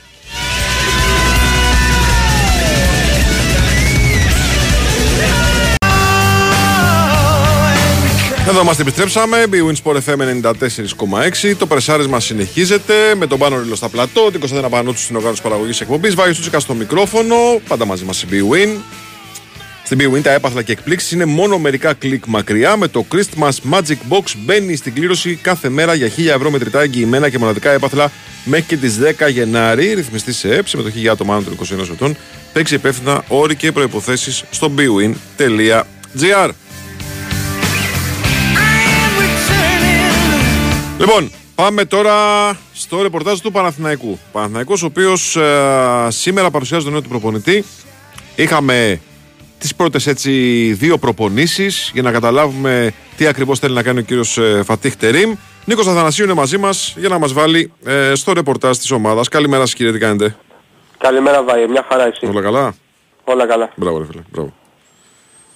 Λοιπόν, είναι και η σημερινή μια ημέρα αφιερωμένη στο ρεπορτάζ του Παναθηναϊκού για τον ε, Φατίχ Τερίμ, ο οποίος θα παρουσιαστεί και επίσημα στους εκπροσώπους του τύπου στις 3 η ώρα το μεσημέρι στην Εθνική Πινακοθήκη.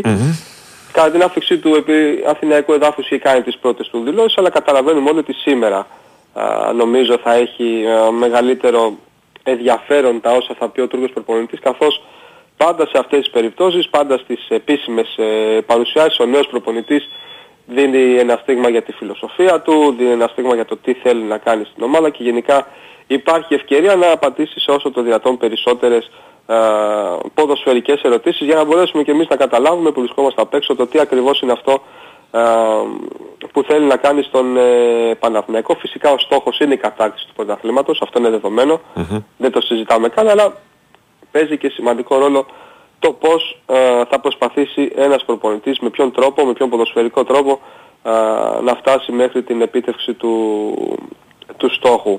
Από εκεί και πέρα χθες το βράδυ ο Τούρκος προπονητής πήγε στο κλειστό των Ολυμπιακών Εγκαταστάσεων ως, να το πω, επίσημος προσκεκλημένος του Εργίνα Ταμάν. Οι δύο Τούρκοι προπονητές έχουν εξαιρετική σχέση. Α, είχαν και έναν θερμό εναγκαλισμό μετά το τέλος του παιχνιδιού. Αποδείχθηκε και γούρικος, έτσι. Γιατί ο Παναθηναϊκός πήρε και με σχετική ευκολία ε, αυτό το παιχνίδι και χειροκροτήθηκε και από τον κόσμο της ομάδας. Ήταν έτσι μια πρώτη επαφή γιατί έτσι κι αλλιώς ο νέος προπονητής του Παναθηναϊκού με τον κόσμο της ομάδας επαφή δεν θα έχει για τους επόμενους ε, πόσο έχει μείνει, 1,5 μήνας. Ε. Καθώς υπάρχει γνωστή ε, τα γνωστά μέτρα της κυβέρνησης όπου όλα τα παιχνίδια του ελληνικού πρωταθλήματος ποδοσφαίρου θα γίνονται κεκλεισμένων των θυρών. Από εκεί και πέρα, εκτός αν θέλεις να με διακόψεις να κάνουμε κάτι. Όχι, όχι, όχι, όχι. Ε, Ξέρεις τι, συνεχίζω. διαβάζω Οκ. το ρεπορτάζ προσεκτικά Μμμ. και βλέπω ότι ανέβηκε η ένταση ότι Ε, στις ναι. προπονήσεις. Και ξέρεις, αυτό λίγο αξίζει να το συζητήσουμε. Ε, Αμέ. γιατί όντως πώς στοιχειοθετείτε, δηλαδή πώς καταλαβαίνουμε ότι Οι προπονήσεις γίνονται πιο έντονες, γίνονται πιο επίπονες για τους ποδοσφαιριστές. Και πού σκο, πώς σκοπεύει αυτό, έτσι; Ναι, ναι, βέβαια, ναι, να το συζητήσουμε, γιατί όχι. Ε, νομίζω ότι από τις δύο πρώτες προπονήσεις μπορεί κάποιος να πει ότι ok, το δείγμα είναι μικρό, αλλά όταν η ένταση ανεβαίνει τόσο πολύ και έχει πολύ μεγάλη διαφορά με αυτό που συνέβαινε πριν, χωρίς να θέλω να πω προφανώς ότι τώρα είναι καλό και πριν κάτι ήταν κακό, είναι κάτι Είναι άλλη διαφορετικό. συνταγή. Είναι άλλη συνταγή. Έτσι, ναι, Ναι. Είναι κάτι διαφορετικό. Ναι. Ε, σε αυτές τις δύο λοιπόν πρώτες προπονήσεις του Τερίμ νομίζω ότι η ένταση παίζει κυρίαρχο ρόλο, πρωταγωνιστικό ρόλο, το είπε κιόλας στην πρώτη του ομιλία ότι θέλω να παίζουμε με την μπάλα αλλά θέλω και να φτιάξουμε και περισσότερο τη φυσική μας κατάσταση για να παίζουμε πιο έντονα οπότε νομίζω ότι η ένταση θα είναι σε πρώτο πλάνο α, όσον αφορά τον Παναθηναϊκό που θέλει να φτιάξει ο Τούρκος προπονητής. Καταλαβαίνουμε όλοι ότι αυτό το πράγμα δεν μπορεί να συμβεί από τη μία μέρα στην άλλη. Βέβαια. έτσι, μεσούσης της αγωνιστικής περίοδου. Αυτά τα πράγματα γίνονται με μεγαλύτερη ευκολία το καλοκαίρι. Και δεν ξέρω και κατά πόσο επικίνδυνο είναι, Νίκο, να αλλάζεις ρυθμό σε μια ομάδα που προπονείται με ένα συγκεκριμένο ρυθμό πολύ καιρό. Πόσο επικίνδυνο είναι για το, για το μυϊκό σύστημα των ποδοσφαιριστών. Θέλει, θέλει τρόπο. Θέλει προσοχή, νομίζω, ναι. Θέλει αυτό προσοχή, το πράγμα. Ναι. θέλει τρόπο. Νομίζω είναι πάρα πολύ έμπειρος. Έτσι. Ε, και πιστεύω ότι τον τρόπο για να το κάνει αυτό χωρίς να ρισκάρει άλλα πράγματα πιστεύω ότι το έχει. Βέβαια θα αποδειχθεί στην πράξη. Έτσι. Δεν έχω κάποια μαγική σφαίρα εδώ Καλά, πέρα να πω. προφανώς, Όμως ναι. αυτό, που, αυτό που κρατάμε σε πρώτη φάση είναι ότι θέλει ο δικός του Παναθηναϊκός να βγάζει περισσότερη ένταση μέσα στον αγωνιστικό χώρο. Δηλαδή αυτό να είναι το κυρίαρχο συστατικό της αγωνιστικής ταυτότητας του νέου Παναθηναϊκού. Γιατί και ο Παναθηναϊκός και με τον Γιωβάνοβιτς υπήρχαν στιγμές του παιχνιδιού που έβγαζε ένταση. Αλλά το βασικό ας πούμε γνώρισμα α, αυτής της έκδοσης ήταν ότι έπαιζε σε ένα α, slow tempo, είχε, περι- είχε ε, πάρα πολύ ωραία την μπάλα στα δικά της τα πόδια, α, προσπαθούσε μέσα από την κυκλοφορία α, να επιβληθεί στον αγωνιστικό χώρο. Οι ομάδες του Τερίμ ναι μεν έχουν ως ε, κύριο γνώρισμα την κατοχή της μπάλας, δηλαδή και στη Γαλατά Σαράι τα πέντε χρόνια στην τελευταία του θητεία η ομάδα δεν ήταν μια ομάδα η οποία κρατούσε την μπάλα αρκετά στα πόδια της, δηλαδή είχε από 55 μέχρι 58% κατοχή της, της μπάλας Ναι. σε αυτές τις πέντε χρονιές, αλλά ήταν και μια ομάδα η οποία πίεζε πάρα πολύ ασφικτικά τον αντίπαλο και προσπαθούσε α, να επιτεθεί με ένα πιο γρήγορο τέμπο, με έναν πιο άμεσο α, τρόπο. Δηλαδή το στυλ που είχαν οι ομάδες του περισσότερο παραπέμπει σε αυτό για να συνεννο- συνεννοηθούμε ποδοσφαιρικά χωρίς να θέλω να πω το ίδιο. Α, παραπέμπει περισσότερο σε αυτό που παίζει η ΑΕΚ ε, τον Ματίας Αλμέιδα εδώ και δύο χρόνια παρά σε αυτό που έπαιζε ο Παναθηναϊκός με τον Γιωβάνοβιτς τα προηγούμενα δυόμιση χρόνια. Αλλά επαναλαμβάνω είναι πράγματα τα οποία θα γίνουν σταδιακά. Μην περιμένει κανείς το παιχνίδι με τον Μπάζ Γιάννενα, Ε, για βέβαια. παράδειγμα. Εντάξει, είπαμε, ρε, ναι, παιδιά. Να δει έναν Παναθηναϊκό ε, εντελώς διαφορετικό, να κάνει άλλα πράγματα, να είναι μια ομάδα με τελείως διαφορετική αγωνιστική ταυτότητα. Δεν γίνονται αυτά. Το είπε κιόλας και ο Τερίμ ότι η αλλαγή που θέλω να κάνω στη- στην ομιλία που έκανε στους παίκτες του δεν θα έρθει από το διάστημα. Έτσι. ναι, είναι ναι. κάτι το οποίο δουλεύεται. Τι άλλο να πούμε, τι άλλο, εντάξει, φουλ μεταγραφικά Δεν σενάρια. Ε, θα μας πεις τίποτα για μεταγραφές. Από την Τουρκία, ναι, αλλά μέσα θα σας πω για Α, σε να μεταγραφές διαβάζω τη ότι- σαμπάχαμα είναι.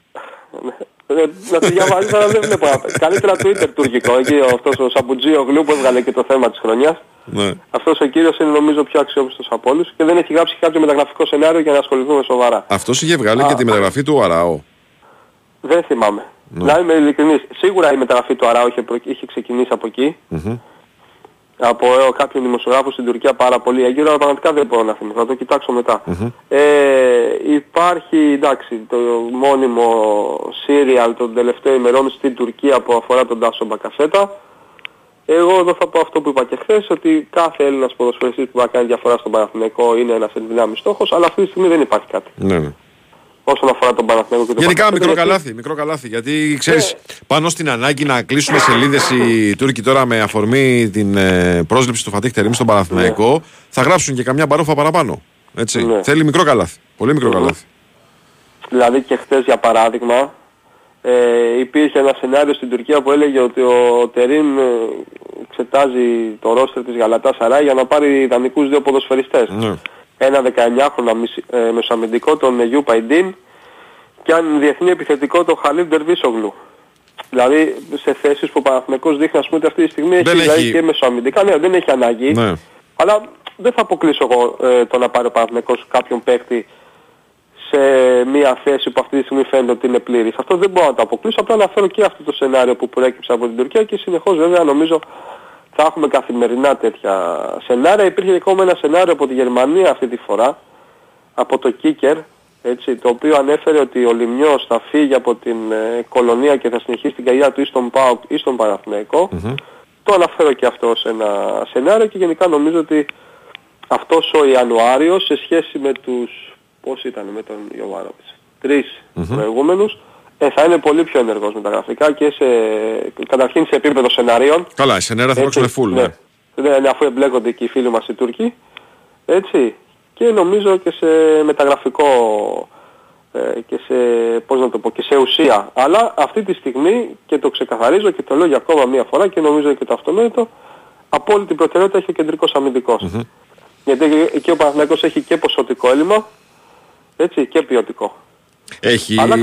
Υπάρχει στόχος ε, που είναι ενεργός. Υπήρχαν στόχοι που ήταν ενεργοί, αλλά με την αλλαγή στην τεχνική ηγεσία, για παράδειγμα, εγώ σου λέω, μπορεί να υπήρχε μια περίπτωση που να είχε μιλήσει ο παίκτης με τον Ιβάν Γεβάνοβιτς και τώρα με την αλλαγή προπονητή, αυτός ο στόχος για παράδειγμα να ξέρεις, δεν είναι το ίδιο. Ναι. Ή από την άλλη οπτική γωνία μπορεί να υπήρχε κάποιος ποδοσφαιριστής που να άρεσε στον Ιβάν Γιωβάνοβιτς και τα χαρακτηριστικά του και να μην αρέσουν τα χαρακτηριστικά του στον Τερίμ. Ναι, ναι. Κατάλαβες. Οπότε λίγο θα πρέπει όλη αυτή η προεργασία που είχε γίνει να περάσει προφανώς και από τα χέρια του Τούρκου προπονητή, ο οποίος θα είναι αυτός που θα πάρει και την τελική απόφαση και ύστερα θα προκύψει κάποιος ε, στόπερ που θα έρθει στον ε, Παναθηναϊκό. Και τώρα όσον αφορά τις υπόλοιπες θέσεις ο Τούρκος προπονητής έχει ζητήσει χρόνο να αξιολογήσει το έμψυχο δυναμικό, εντάξει, μια αξιολόγηση fast track όπως θα μπορούσα να πω πιο σωστά γιατί δεν υπάρχει και, και χρόνος αλλά πρώτα θέλει να δει τα παιχνίδια της ομάδας, πρώτα θέλει να προπονήσει τους παίκτες και έπειτα α, να φτάσει σε ένα συμπέρασμα για το τι παραπάνω θα μπορούσε να χρειαστεί ο Παναθηναϊκός για να αυξήσει τις πιθανότητες να πετύχει τους φετινούς στόχους. Στο επίπεδο δραματιών ε, τα παιδιά που ήταν εκτός της τελευταίας αγωνιστικής ποιος θα δούμε; Κοίταξα, σήμερα είναι κρίσιμη προπόνηση γιατί σύμφωνα με το πλάνο που υπήρχε περιμένουμε να δούμε την επιστροφή του Τσέρν και του τζουρισιτς Αυτή την ώρα είναι η προπόνηση, οπότε νομίζω θα έχω να πω περισσότερα ναι. πράγματα στους Αντώνιδες. Ο Αϊτόρ έχει επιστρέψει. Γενικά μόνο, μόνο αυτοί οι δύο είχαν μείνει. Που δεν έχουν μπει δηλαδή ακόμα. Ο Τσέρν και ο Τζούρισιτς. Αν μπουν σήμερα θα έχουν κάποιες πιθανότητες να είναι στην αποστολή γιατί μην ξεχνάμε ότι ήταν αρκετό καιρό έξω και οι δυο Δηλαδή κοντά δύο εβδομάδες, μπορεί και παραπάνω. Αλλά ε, θα είναι στο χέρι του προπονητή, θα τους πάρει μαζί στην αποστολή ή όχι. Καταρχήν όμως να δούμε αν θα μπουν σήμερα και μετά ε, νομίζω το συζητάμε το αν θα προλάβουν να είναι στην πρώτη αποστολή του Φατίχ Τερίμ για το ντεμπούτο του στον πάγκο του Παναθηναϊκού την ερχόμενη Τετάρτη στο γήπεδο της Λεωφόρου. Ωραία. Νίκος, ευχαριστούμε πάρα πολύ. Ταμάμ. Έτσι. Καλημέρα κύριε. Συνηθίζεις, συνηθίζεις. Έλα, καλημέρα, καλημέρα.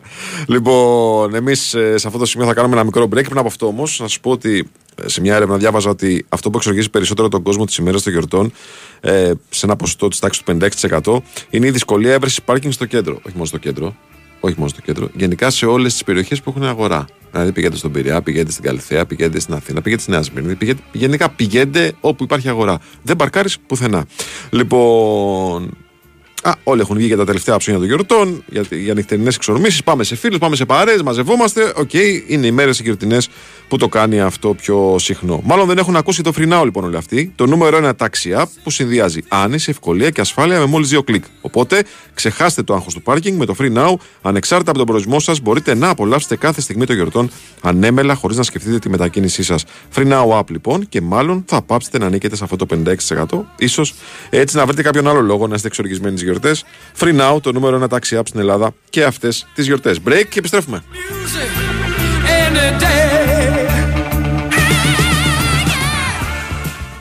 Η Winsport FM 94,6 Ξέρεις ποια ομάδα αντιμετώπισε ο Παναθηναϊκός στο διπυρωτικό το 1971? Μπες στο superfans.gr που έφτιαξε η Κοσμοτέ TV για σένα, απάντησε γρήγορα και εύστοχα, κέρδισε πλούσια δώρα κάθε μήνα και διεκδίκησε το μεγάλο δώρο. Ένα ταξίδι με τον Παναθηναϊκό. Και μην ξεχνάς, όσο πιο παθιασμένος με την ομάδα σου, τόσο πιο κερδισμένος. Μπες τώρα στο superfans.gr και δείξε το πάθος σου για την ομάδα.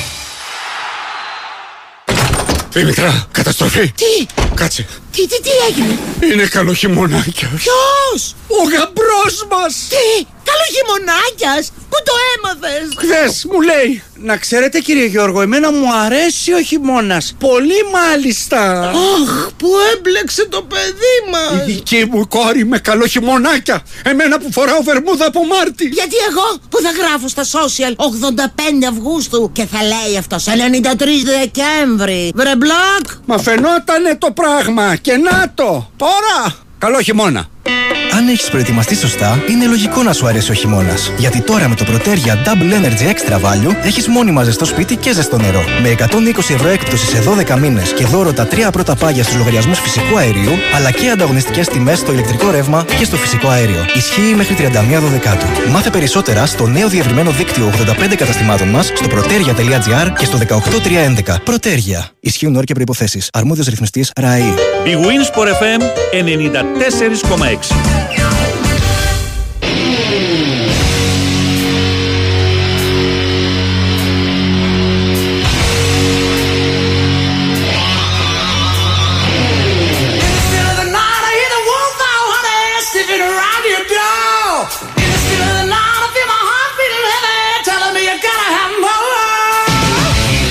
Λοιπόν, ανεβάζουμε τόνους και πάμε στη Θεσσαλονίκη να μιλήσουμε με τον Δημήτρη Τζομπατζόγλου. Καλημέρα, κύριε, τι κάνετε; Καλημέρα Βαέ, καλημέρα σε όλους. Λοιπόν, Καλά, μια χαρά. τι γίνεται τώρα, περιμένουμε τώρα, θα, αγω- θε- θες να μας ε, φτιάξεις σε κλίμα αγωνίας για τον Τζον, δηλαδή υπάρχει περίπτωση να μην κάτσει η συνεργασία, όχι, σε καμία περίπτωση. Απλά το Μα γράφετε. δεν τώρα. είναι... Ναι.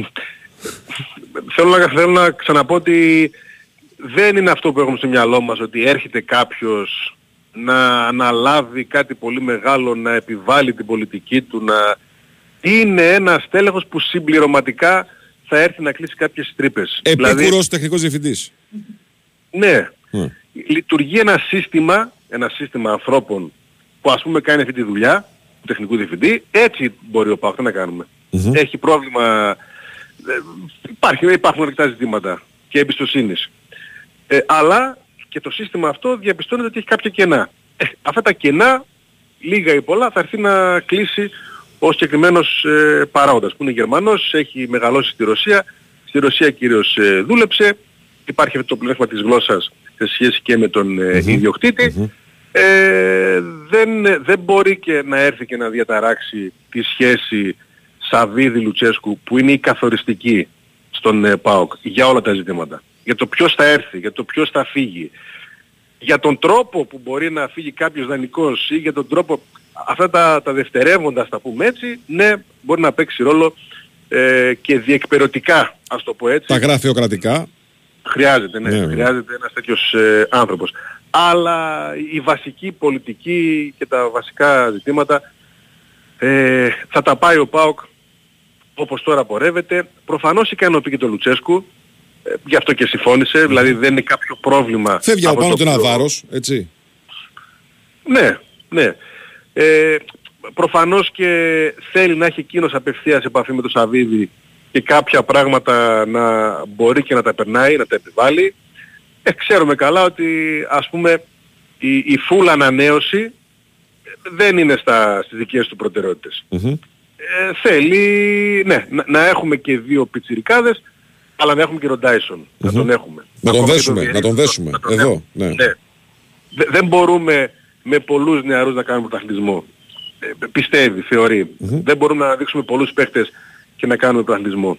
Θέλουμε και τους πιο έμπειρους και γι' αυτό ο ΠΑΟΚ ε, φέτος τον Αύγουστο πόνταρε σε πολλές προσωπικότητες, έδωσε αρκετά χρήματα ε, και παίρνει. Σιγά σιγά παίρνει πράγματα και από τον Οσντόεφ παίρνει και από τον Δεσπότοφ παίρνει φυσικά και από τον Μπάμπα ε, θα πάρει και τον Σαμάτα πιστεύω και θα δούμε και από τον Εκόνγκ τι θα καταφέρει ο συγκεκριμένος που λέγεται ότι είναι μια προσωπικότητα και στα αποδητήρια ε, που θα το βγάλει και στο γήπεδο. Έτσι λένε, εντάξει, ας τους ακούσουμε, ξέρουν κάτι παραπάνω. Μια και λέμε για τους Αφρικανούς, σήμερα αύριο όλες οι ομάδες μαθαίνουν ε, από τις οριστικές επιλογές. Σαφώς υπάρχει αγωνία στον, ε, στον ΠΑΟΚ για τις τελικές ανακοινώσεις στην Ιγυρία που παίζεται του ΕΚΟΝΚ. Χθες ο Ταρίμπο West νομίζω δήλωσε ότι καλό θα ήταν να τον πάρει τον ΕΚΟΝΚ, δηλαδή ε, είναι στο 50-50. Υπάρχει θετική εισήγηση από το Τάριμπο West, εντάξει. Ναι. Ναι. Ναι. Ε, ο Σαμάτα δεν το λιτώνει και να δούμε μπας και γίνει κάποια έκπληξη με τον ε, Μπάμπα. Σήμερα, αύριο θα το μάθουμε ε, για να ξέρουμε και πότε φεύγουν για τις υπογραφές. Πάντως χθες γύρισαν ε, όλοι, μπήκε και ο Τάισον κανονικά που δεν τελείωσε ομαλά τη, τη χρονιά. Άρρωστος είναι ο Κουλιεράκης και ο Αντρίγια Ζήφκοβιτς διανύει μια τελική περίοδο αποθεραπείας. Ξεκίνησε καλά ο ΠΑΟΚ, μπαίνει δυναμικά, έχει 4-5 προπονήσεις για να παίξει την άλλη Τετάρτη με τον Όφη, να ξεκινήσει και αυτό στη χρονιά του στην άδεια του με τον Όφη και να πάει μετά βέβαια και στο άδειο Κλάντς Φικελίδης. Σε αυτή την περίπτωση εντάξει, καταλαβαίνουμε ότι Ναι. είναι πολύ διαφορετικό το Άρης ΠΑΟΚ με κόσμο από το Άρης ΠΑΟΚ χωρίς ε, κόσμο. Εντάξει, εγώ πάντως είμαι της άποψης Δημήτρη ότι κάνει κακό και στις δύο ομάδες το κενό γήπεδο. Δηλαδή πιστεύω ότι επηρεάζει αρνητικά και τους ε, ποδοσφαιριστές και των δύο ομάδων. Και του Σωστό, γηπεδούχου και τους σωστό, φιλοξενού. σωστό. Ναι, ναι. Έχω ζήσει πάρα πολλά και κλεισμένο στην Αθήνα του, του ΠΑΟΚ ε, με τον ΠΑΟΚ να κοιμάται. Ναι, να είναι ναι. κοιμισμένος Ναι, εντελώς. ναι, ναι, ναι. Πολλές, πολλές φορές και αυτό σαφώς παίζει ρόλο. Ε, δεν ξέρω αν θα αλλοιώσει το πρωτάθλημα γιατί ακούω τις διάφορες απόψεις ότι μπορεί να το αλλοιώσει πολύ το πρωτάθλημα. Δεν, δεν ξέρω, δεν, δεν το συμμερίζομαι ότι μπορεί να έχουμε πολλές αλλαγές ε, τώρα επειδή θα είναι κλειστά τα, τα γήπεδα. Θα το δούμε. Ναι. Θα το δούμε πώς θα μπουν όλες οι, οι ομάδες. Για Ζήφκοβιτς και Κουγεράκη ε, θα είναι διαθέσιμη για το πρώτο μάτι της νέας σεζόν; Ε, Ο Κουλιαράκης άρρωστος είναι προφανώς, είναι, είναι καλά, δεν, Ναι, ναι, ε, οκ. ούτε μυϊκά είχε κάποιο πρόβλημα. Ο Ζίβκοβιτς είναι ερωτηματικό γιατί έχασε όλο το Δεκέμβριο και σίγουρα θα τον προσέξουν πάρα πολύ τώρα που, που επιστρέφει. Είναι ο αμφίβολος. Ναι. Είναι ο μόνος αμφίβολος ο, ο Σέρβος. Ωραία. Δημήτρη, σε ευχαριστούμε πάρα πολύ. Να είσαι καλά, Βαγγέλη. Έλα, να Καλή είσαι καλά. συνέχεια. Καλή συνέχεια, καλή συνέχεια σε εσένα. Λοιπόν, είπαμε και τα νέα του ΠΑΟΚ που εντάξει είναι σε μια πιο χαλαρή διάθεση από τους άλλους. Ε, αλήθεια είναι. Του έχει κάνει πολύ καλό το γεγονός ότι τελείωσε αυτό το αδυσώπητο για αυτόν πρώτο μισό του 2000, τη σεζόν 23-24 την τελείωσε πρώτος στη βαθμολογία και στους 16 Conference League. Ε, οπότε λοιπόν είναι λίγο πιο χαλαρός ε, και τώρα είναι ώρα ανασύνταξης και πώς το λέω τελικής ε, επίθεσης. Τελικής επίθεσης. Λοιπόν, εγώ να σου πω ότι φέτος τα Χριστούγεννα η Πρωτέργεια γιορτάζει το διευρυμένο δίκτυο καταστημάτων της με ένα σούπερ διαγωνισμό. Smartphones, συλλεκτικά πατίνια, δωρεπιταγέ για δώρα τεχνολογίας και πολλά ακόμα δώρα μπορούν να γίνουν δικά σας. Ο τρόπος συμμετοχής είναι πάρα πολύ απλός. Το μόνο που χρειάζεται να κάνεις είναι να επισκεφτείς ένα από τα 85 καταστήματα Πρωτέργεια μέχρι τις 4, μέχρι τις 6 συγγνώμη, Ιανουαρίου. Ο διαγωνισμός αφορά όλους, οπότε όλοι μπορούν να συμμετέχουν. Βρείτε το κοντινότερο κατάστημα στο site της Πρωτέργεια, στην ενότητα Σημεία Πρωτέργεια, επισκεφτείτε το και μπείτε στην κλήρωση Πρωτέργεια, το μέλλον της ενέργειας. Πάμε break δελτίο και επιστρέφουμε με Νίκο Ζέρβα για το παιχνίδι του Ολυμπιακού με την Άλμπα.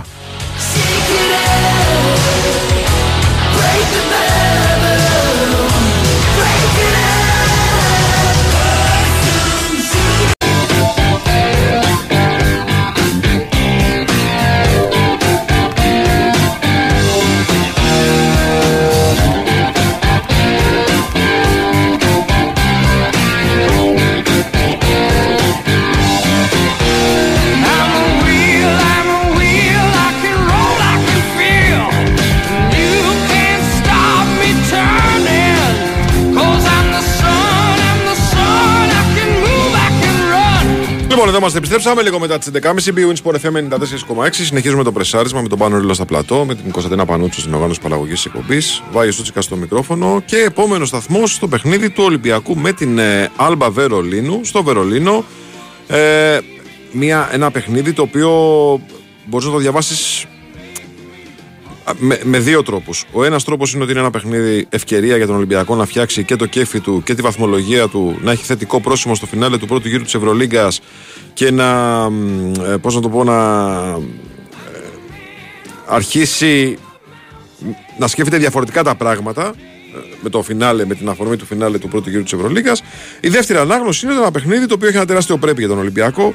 Ε, το οποίο πρέπει να το ικανοποιήσει, δηλαδή να πάρει το μάτς και να μπορέσει να είναι πολύ πιο. Ε, μάλλον να, να αποφύγει κακοτοπιές που θα το προκαλέσει ένα ενδεχόμενο, μια ενδεχόμενη ήττα. Νίκος Ρέβας είναι μαζί μας για να συζητήσουμε το παιχνίδι αυτό. Καλημέρα σας κύριε, τι κάνετε; Τι κάνουμε καλά; Καλά, μια χαρά εσείς. Ωραία, ωραία. Ναι, είναι ε, όπως το είπε νομίζω πολύ εύστοχα και ο coach Μπαρτζόκας, ότι είναι ένα παιχνίδι το οποίο αν το κερδίσεις κανείς δεν σου λέει τίποτα.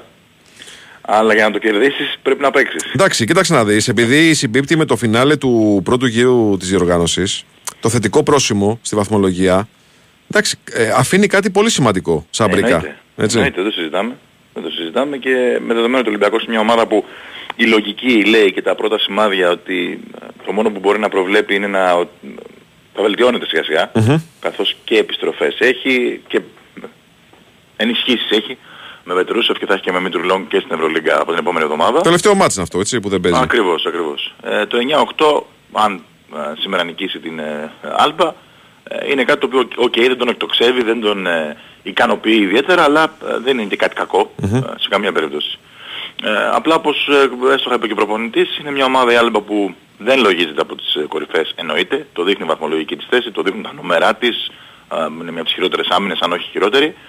Αλλά αν πας σε μπλαζέ και ότι θα χρειαστούν 10-15 λεπτά καλού μπάσκετ ε, και ότι θα την νικήσεις, δεν, ε, μπορεί να έχεις πολύ μεγάλα προβλήματα. Βέβαια. Το είδε η Μπαρτσελώνα πριν από μια εβδομάδα Σωστά. ε, στο ίδιο γήπεδο. Α, και μάλιστα είναι και πολύ ενισχυμένη πλέον, έτσι, γιατί ήταν λίγο νοσοκομείο. Έχουν επιστρέψει δύο βασικοί γκαρντ, ο Στέρλινγκ Μπράουν και ο Ματ Τόμας, πρώην παίκτης του Παναθηναϊκού.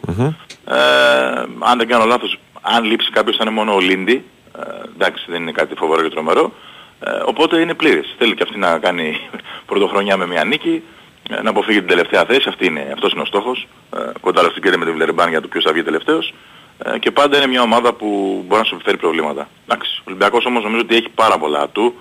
Ε, εκτός του ότι μπορεί να παίξει περιφερειακή άμυνα που θα τους περιορίσει, ε, γιατί είναι μια επιθετικογενής ομάδα η Άλμπα. Ε, χαίρεται το παιχνίδι που λέμε. Ε, δεν έχει ούτε τον Φάλ και τον Μιλουτίνοφ για να μπορέσει να τους... Ε, μόνο κουμάτζι μπορεί κάπως έτσι λίγο να ε, σπρώξει τον Φάλ, αλλά είναι πολύ πιο άπειρος. Ε, έχει έναν center mobile τον Τίμαν, ο οποίος νομίζω ότι ο Ολυμπιακός έχει τον άνθρωπο να τον αντιμετωπίσει μακριά Τον από το Πετρούσεφ. καλάθι. Ο Πετρούσεφ Ε, ακριβώς. βέβαια. Ε, και ο Walkup με τον Γκος νομίζω ότι είναι δύο playmaker τα οποία αν είναι σε καλή κατάσταση ε, μπορούν να ελέγξουν το ρυθμό και να πάει ο Ολυμπιακός σε μια νίκη ε, που θα του δώσει αυτή την ε, λεγόμενη όθηση που λέγαμε εν ώψη της συνέχειας. Ακολουθούν δύο πολύ δύσκολα παιχνίδια θα πω, με το Μιλάνο και με τη Μονακό εντός, που ενδέχεται βάει να κρίνουν πάρα πολλά. Δηλαδή αν ο Ολυμπιακός νικήσει σήμερα και κάνει ε, την επόμενη πρώτη διπλή αγωνιστική της σεζόν 2 στα 2, ε, είναι καλά πλέον, έτσι, πατάει πολύ καλά. Ε, πλάκα κάνεις. Ε, άρα λοιπόν είναι σημείο κλειδί αυτό το παιχνίδι όπως ήταν και με τη Βιλερμπάν. Έτσι πρέπει να το πάρει επαγγελματικά, χωρίς να δώσει δικαιώματα και με μ, μπάσκετ καλό από όλους. Ναι, από και όσους επειδή ξέρεις, Νίκο, κυκλοφορεί και αυτή η αίσθηση ότι έλα μωρέ είναι προτελευταία στη βαθμολογία, τέλος πάντων, εχθές, όχι, μακριά, ναι, μακριά. εχθές είδαμε και το Βιλερμπάν ε, Real Μαδρίτης, Ακριβώς. το οποίο ήταν ένα παιχνίδι, εντάξει, οκ, με όση χαλαρότητα μπορεί να έχει η Real Μαδρίτης, γιατί ε, ψάχνει να βρει κίνητρο η Real Μαδρίτης αυτό μέχρι στιγμής Ε, στην καλά, ναι. Ευρωλίγκα, έτσι. Ναι. Ε, αλλά ε, δυσκολεύτηκε και στο σουτ κρίθηκε το παιχνίδι, έτσι. Ακριβώς, κανείς δεν σου χαρίζεται. Ναι. Άμα του δώσεις δικαιώματα ε, θα σε, σε βάλει προς τα κάτω και θα θέλει να πανηγυρίσει αυτός, εννοείται. Είναι μια διοργάνωση που στρέφει όλα τα βλέμματα πάνω και κανείς δεν παίζει για να χάσει, έτσι. Αλλά σίγουρα ο Ολυμπιακός, ε, αν εμφανίσει ακόμη και το πρόσωπο της Γαλλίας θα πω εγώ, ε, που θεωρώ ότι μπορεί να είναι ακόμα καλύτερο και γιατί το λέω αυτό. Το λέω γιατί έχουν μεσολαβήσει τέσσερις κανονικές προπονήσεις, κάτι που το ψάχνεις με το κι άλλοι φέτος, για όλες τις ομάδες, όχι όχι μόνο τον Ολυμπιακό. Είναι τόσες υποχρεώσεις που οι ομάδες δεν μπορούν να προπονηθούν για να βελτιώσουν πράγματα μέσω της προπόνησης, τα κάνουν αναγκαστικά με θεωρία και με προσπάθεια πάνω στους αγώνες. Ε, ο Ολυμπιακός όμως επειδή είναι ομάδα προπόνησης, νομίζω ότι ε, από τη στιγμή που έχει τέσσερις καλές ε, από το μάτι με τη Βλερμπάν και μετά, η λογική λέει ότι θα, από τη στιγμή που παίζει και πλήρης πάλι, ε, θα παρουσιάσει ακόμα καλύτερο πρόσωπο και δεν θα αντιμετωπίσει προβλήματα. Μμμ, μμμ. Και μ' άρεσε πολύ και το ότι αυτό που ο coach Μπατζόκας είπε για το παιχνίδι, ουσιαστικά το μετέφερε με ένα διαφορετικό τρόπο και ο Κάναν, που είπε ότι είναι παιχνίδια τα οποία ε, μπορούν να σου δημιουργήσουν πολλά προβλήματα αν δεν τα αντιμετωπίσεις σωστά. Γιατί ο προπονητής πάντα πρέπει να επισημαίνει τους κινδύνους. Το θέμα είναι το πόσο αυτοί οι κίνδυνοι έχουν γίνει, πώς να το πω, αντιληπτοί από τους αθλητές. Ε, το βασικό είναι αυτό βέβαια. Έτσι. Αυτό είναι το Ε, βασικό. Και το γεγονός ότι ο Κάναν το αντιλαμβάνεται αυτό ή τουλάχιστον το λέει είναι κάτι το οποίο ξέρεις, δημιουργεί λίγο πιο μεγάλη θετική σιγουριά ασφάλεια. ότι ο Ολυμπιακός θα μπει με το σωστό μυαλό στο γήπεδο σήμερα. Ε, εντάξει, είναι έμπειρα παιδιά όλοι από την Ευρωλίγκα, κανείς δεν είναι rookie. Ναι. Ε, και νομίζω ότι ο Ολυμπιακός θα κάνει αυτό που πρέπει σήμερα. Θα κλείσει χαμογελαστό στη, το 2023. Ένα 2023 που ήταν εξαιρετικό για αυτον Κακά τα ψέματα. Ε, και να δούμε την συνέχεια που προμηνύεται καυτή γιατί βλέπουμε και χθες, αν εξαιρέσουμε το μάτι του Παναθηναϊκού ε, και λίγο στο Μιλάνο, όλα τα άλλα κρίθηκαν στο σουτ. Έλα, πραγματικά. ρε, έγινε χαμός εχθές. Ε, είναι, είναι φοβερή η Ευρωλίγκα. Χαμός έγινε χθες. Είναι φοβερή και είναι κρίμα που παίζουν όλοι μαζί και ίδια ώρα και δεν μπορούμε να τα χαρούμε όλα τα παιχνίδια ας πούμε και κάνουμε ζάπινγκ. Ναι, ναι, αλήθεια είναι αυτό. Ωραία. Κύριε Νίκο, μας ευχαριστούμε πάρα πολύ. Καλή χρονιά εύχομαι φίλε. Καλή χρονιά, καλή Με χρονιά. υγεία, με υγεία. Να τους Να είσαι χαίρεσαι καλά. όλους. Και εσύ.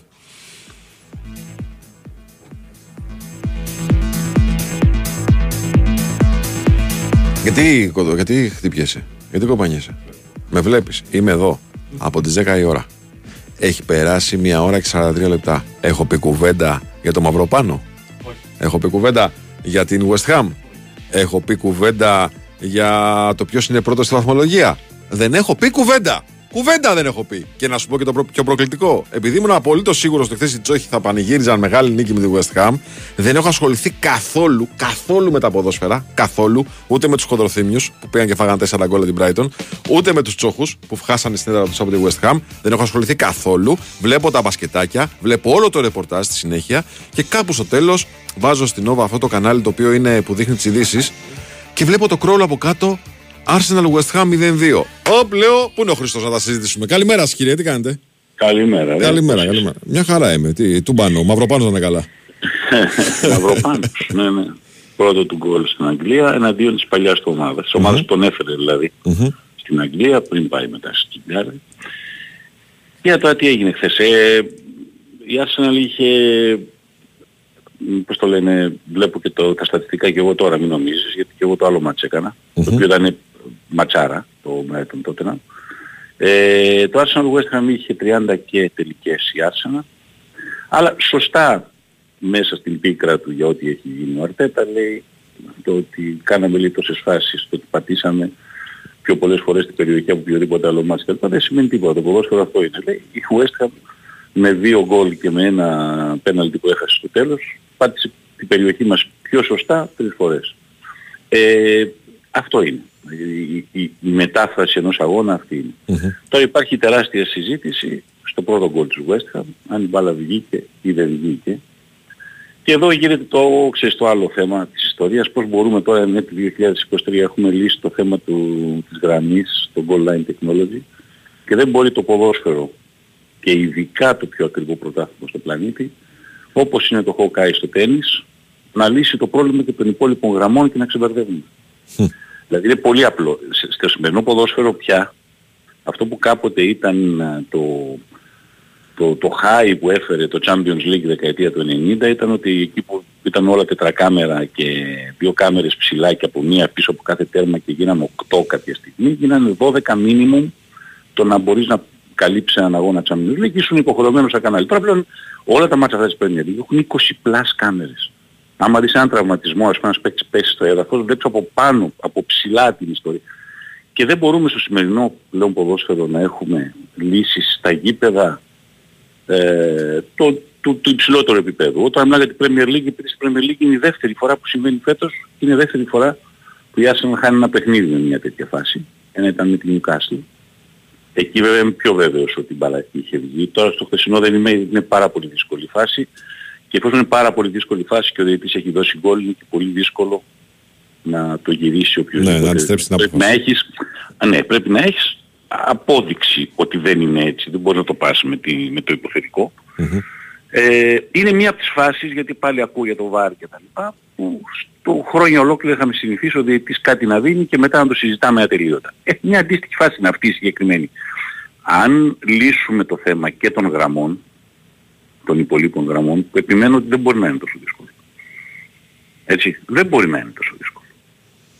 Ε, προφανώς, προφανώς δεν έχει γίνει, δεν έχει ληφθεί Ναι, δεν, απόφαση. έχει, δεν έχουν κάτι από πάνω, αλλά δεν μπορεί να το έχει λύσει το τένις τόσα χρόνια, δεν μπορεί να το έχει λύσει το ράγμπι στην Αγγλία τόσα χρόνια, τις υπόλοιπες γραμμές και να μην μπορεί να το λύσει το πιο ακριβό πρωτάθλημα στον πλανήτη που δίνει από τη τηλεόραση σχεδόν 200 εκατομμύρια σε κάθε ομάδα να μην μπορεί να βρει τη λύση σε αυτά τα...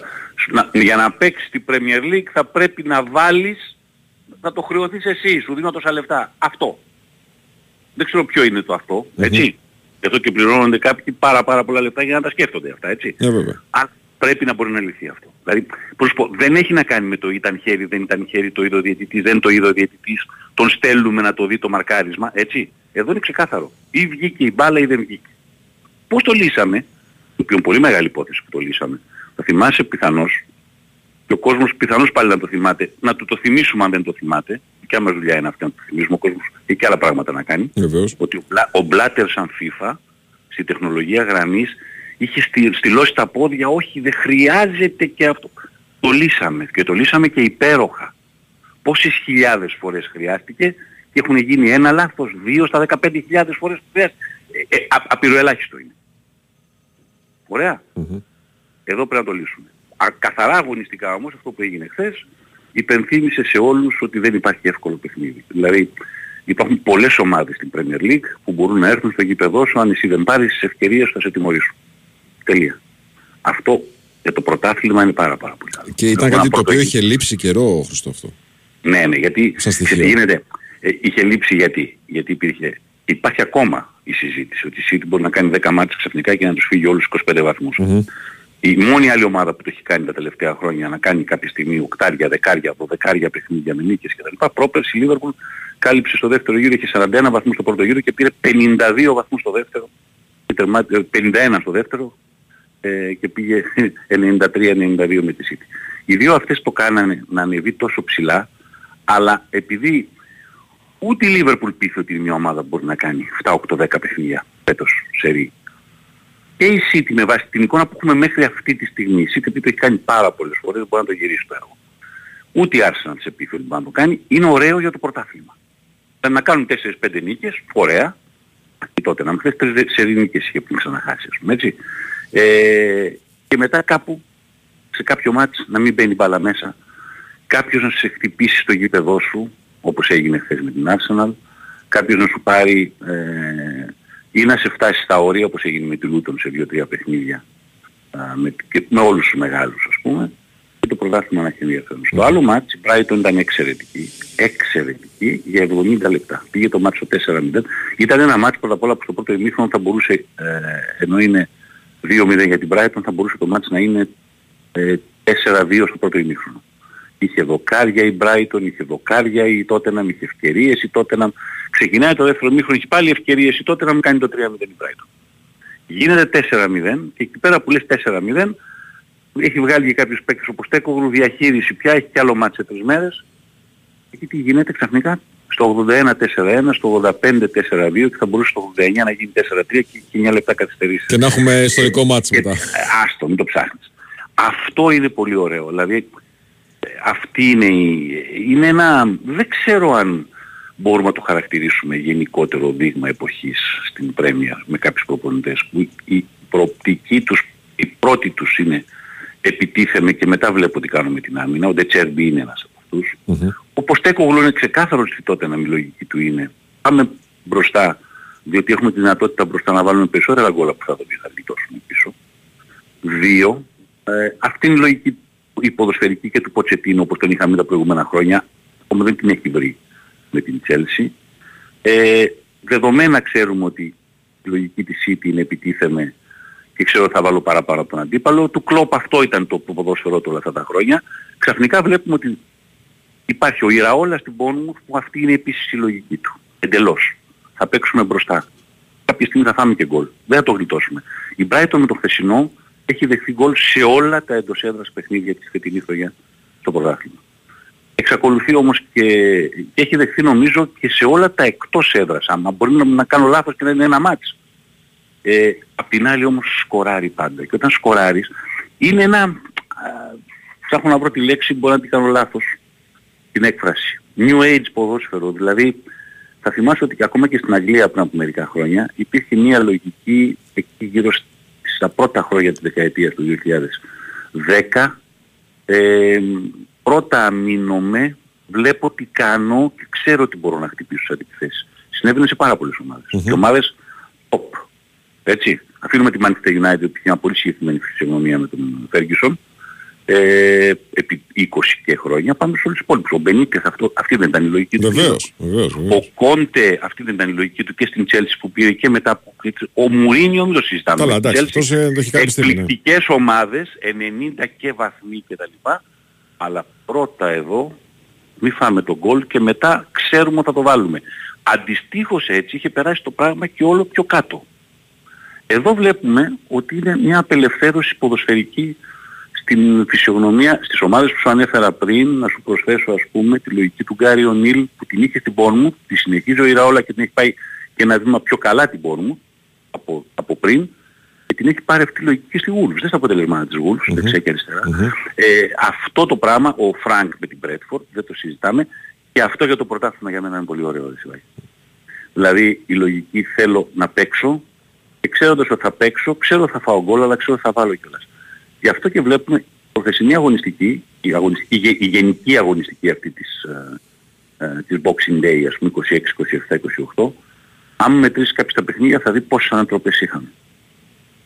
Η ομάδα να προηγείται και μετά να γυρίζει το, το παιχνίδι. Και πολλά αποτελέσματα τα οποία ξέρεις ήταν και μη αναμενόμενα ρε παιδί μου, ακόμα και ως σημεία αν επιβεβαιώνονταν, τα σκορ ήταν περίεργα. Ναι, το, ναι, ναι, δηλαδή ναι, το γεγονός ότι η Λούτον κερδίζει με 2-3. Με 2-3 ενώ βρέθηκε από το 0-1 που κέρδιζε να χάνει 2-1 εκτός έδρας mm-hmm. και πάει και γυρίζει το μάτι σε 2-3. Υπάρχουν παιχνίδια από τον Bradford Wolves ένα 4 ας πούμε. Είναι εντυπωσιακό όπως και να το δεις. Δεν σου λέω τώρα την ανατροπή που θα κάνει η Manchester City με την Everton, έχει γίνει τόσες φορές. Ναι, ναι. Αν και κάνει η Everton ανατροπή με τη City, μπορεί να το συζητάγαμε, αλλά ε, βλέπεις όμως τα παιχνίδια ότι είναι μάτς τα οποία κάποια στιγμή γίνεται ψιλοροντέο. Και επειδή σε όλα τα μάτς ε, υπάρχουν ε, εφτάρια, οκτάρια, εννιάρια, εξάρια, πεντάρια, τουλα... μίνιμουμ τα πεντάρια. Οκτάρια, εννιάρια, δεκάρια καθυστερήσεις μπορεί να γίνει το, η κόλαση σε, σε πολλά μάτς. Ναι. Και αυτό είναι το, το, το χαρακτηριστικό της ιστορίας. Τέλος πάντων. Έχουμε, ε, τώρα τελείωσε ο πρώτος γύρος με τα, με τα χθεσινά παιχνίδια, 19 μάτς που έχουν παίξει όλοι και ξεκινάμε ήδη το δεύτερο γύρο από το Σάββατο. Να δούμε. Ωραία. Χρήστος, ευχαριστούμε πάρα πολύ. Να σε καλά, Ροή. Καλή σου μέρα, καλή σου μέρα.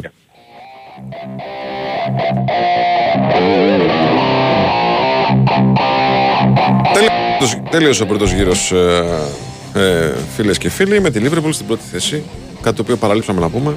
Ε, το, το, λέμε τώρα έτσι. Άμα δείτε τη βαθμολογία, δηλαδή αυτό λέει, δεν λέει κάτι άλλο. Δηλαδή στη βαθμολογία, κάτσε να δεις τώρα πώς το λέει, να δεις ακριβώς. Λέγατε όλοι ότι πια Λίβερπουλ και αυτά, καλά και εγώ το λέγα. Και δεν πιστεύω δηλαδή ότι θα παραμείνει στην πρώτη θέση βαθμολογία. 42, 40 η Arsenal, 39 η Aston Villa. Λοιπόν, δεν νιώθω πάρα πολύ καλά που μέρες γιορτινές προκαλώ λιποθυμικά επεισόδια στο φίλο μου και αδερφό μου Μιχάλη Τσόχο, αλλά να κάνουμε, δεν είναι η κορυφή για όλους. Αυτό άλλωστε το έδειξε και κατά τη διάρκεια της περσινής σεζόν ο, η, η συμπαθέστατη κατά τα άλλα ομάδα ε, της ε, Arsenal. Με αυτή την πολύ έτσι όμορφη βερσιόν ε, των Χριστουγέννων, τη μεταλλική βερσιόν των ε, Καλάντων, ε, θα, θα φτάσουμε στο φινάλε της εκπομπής.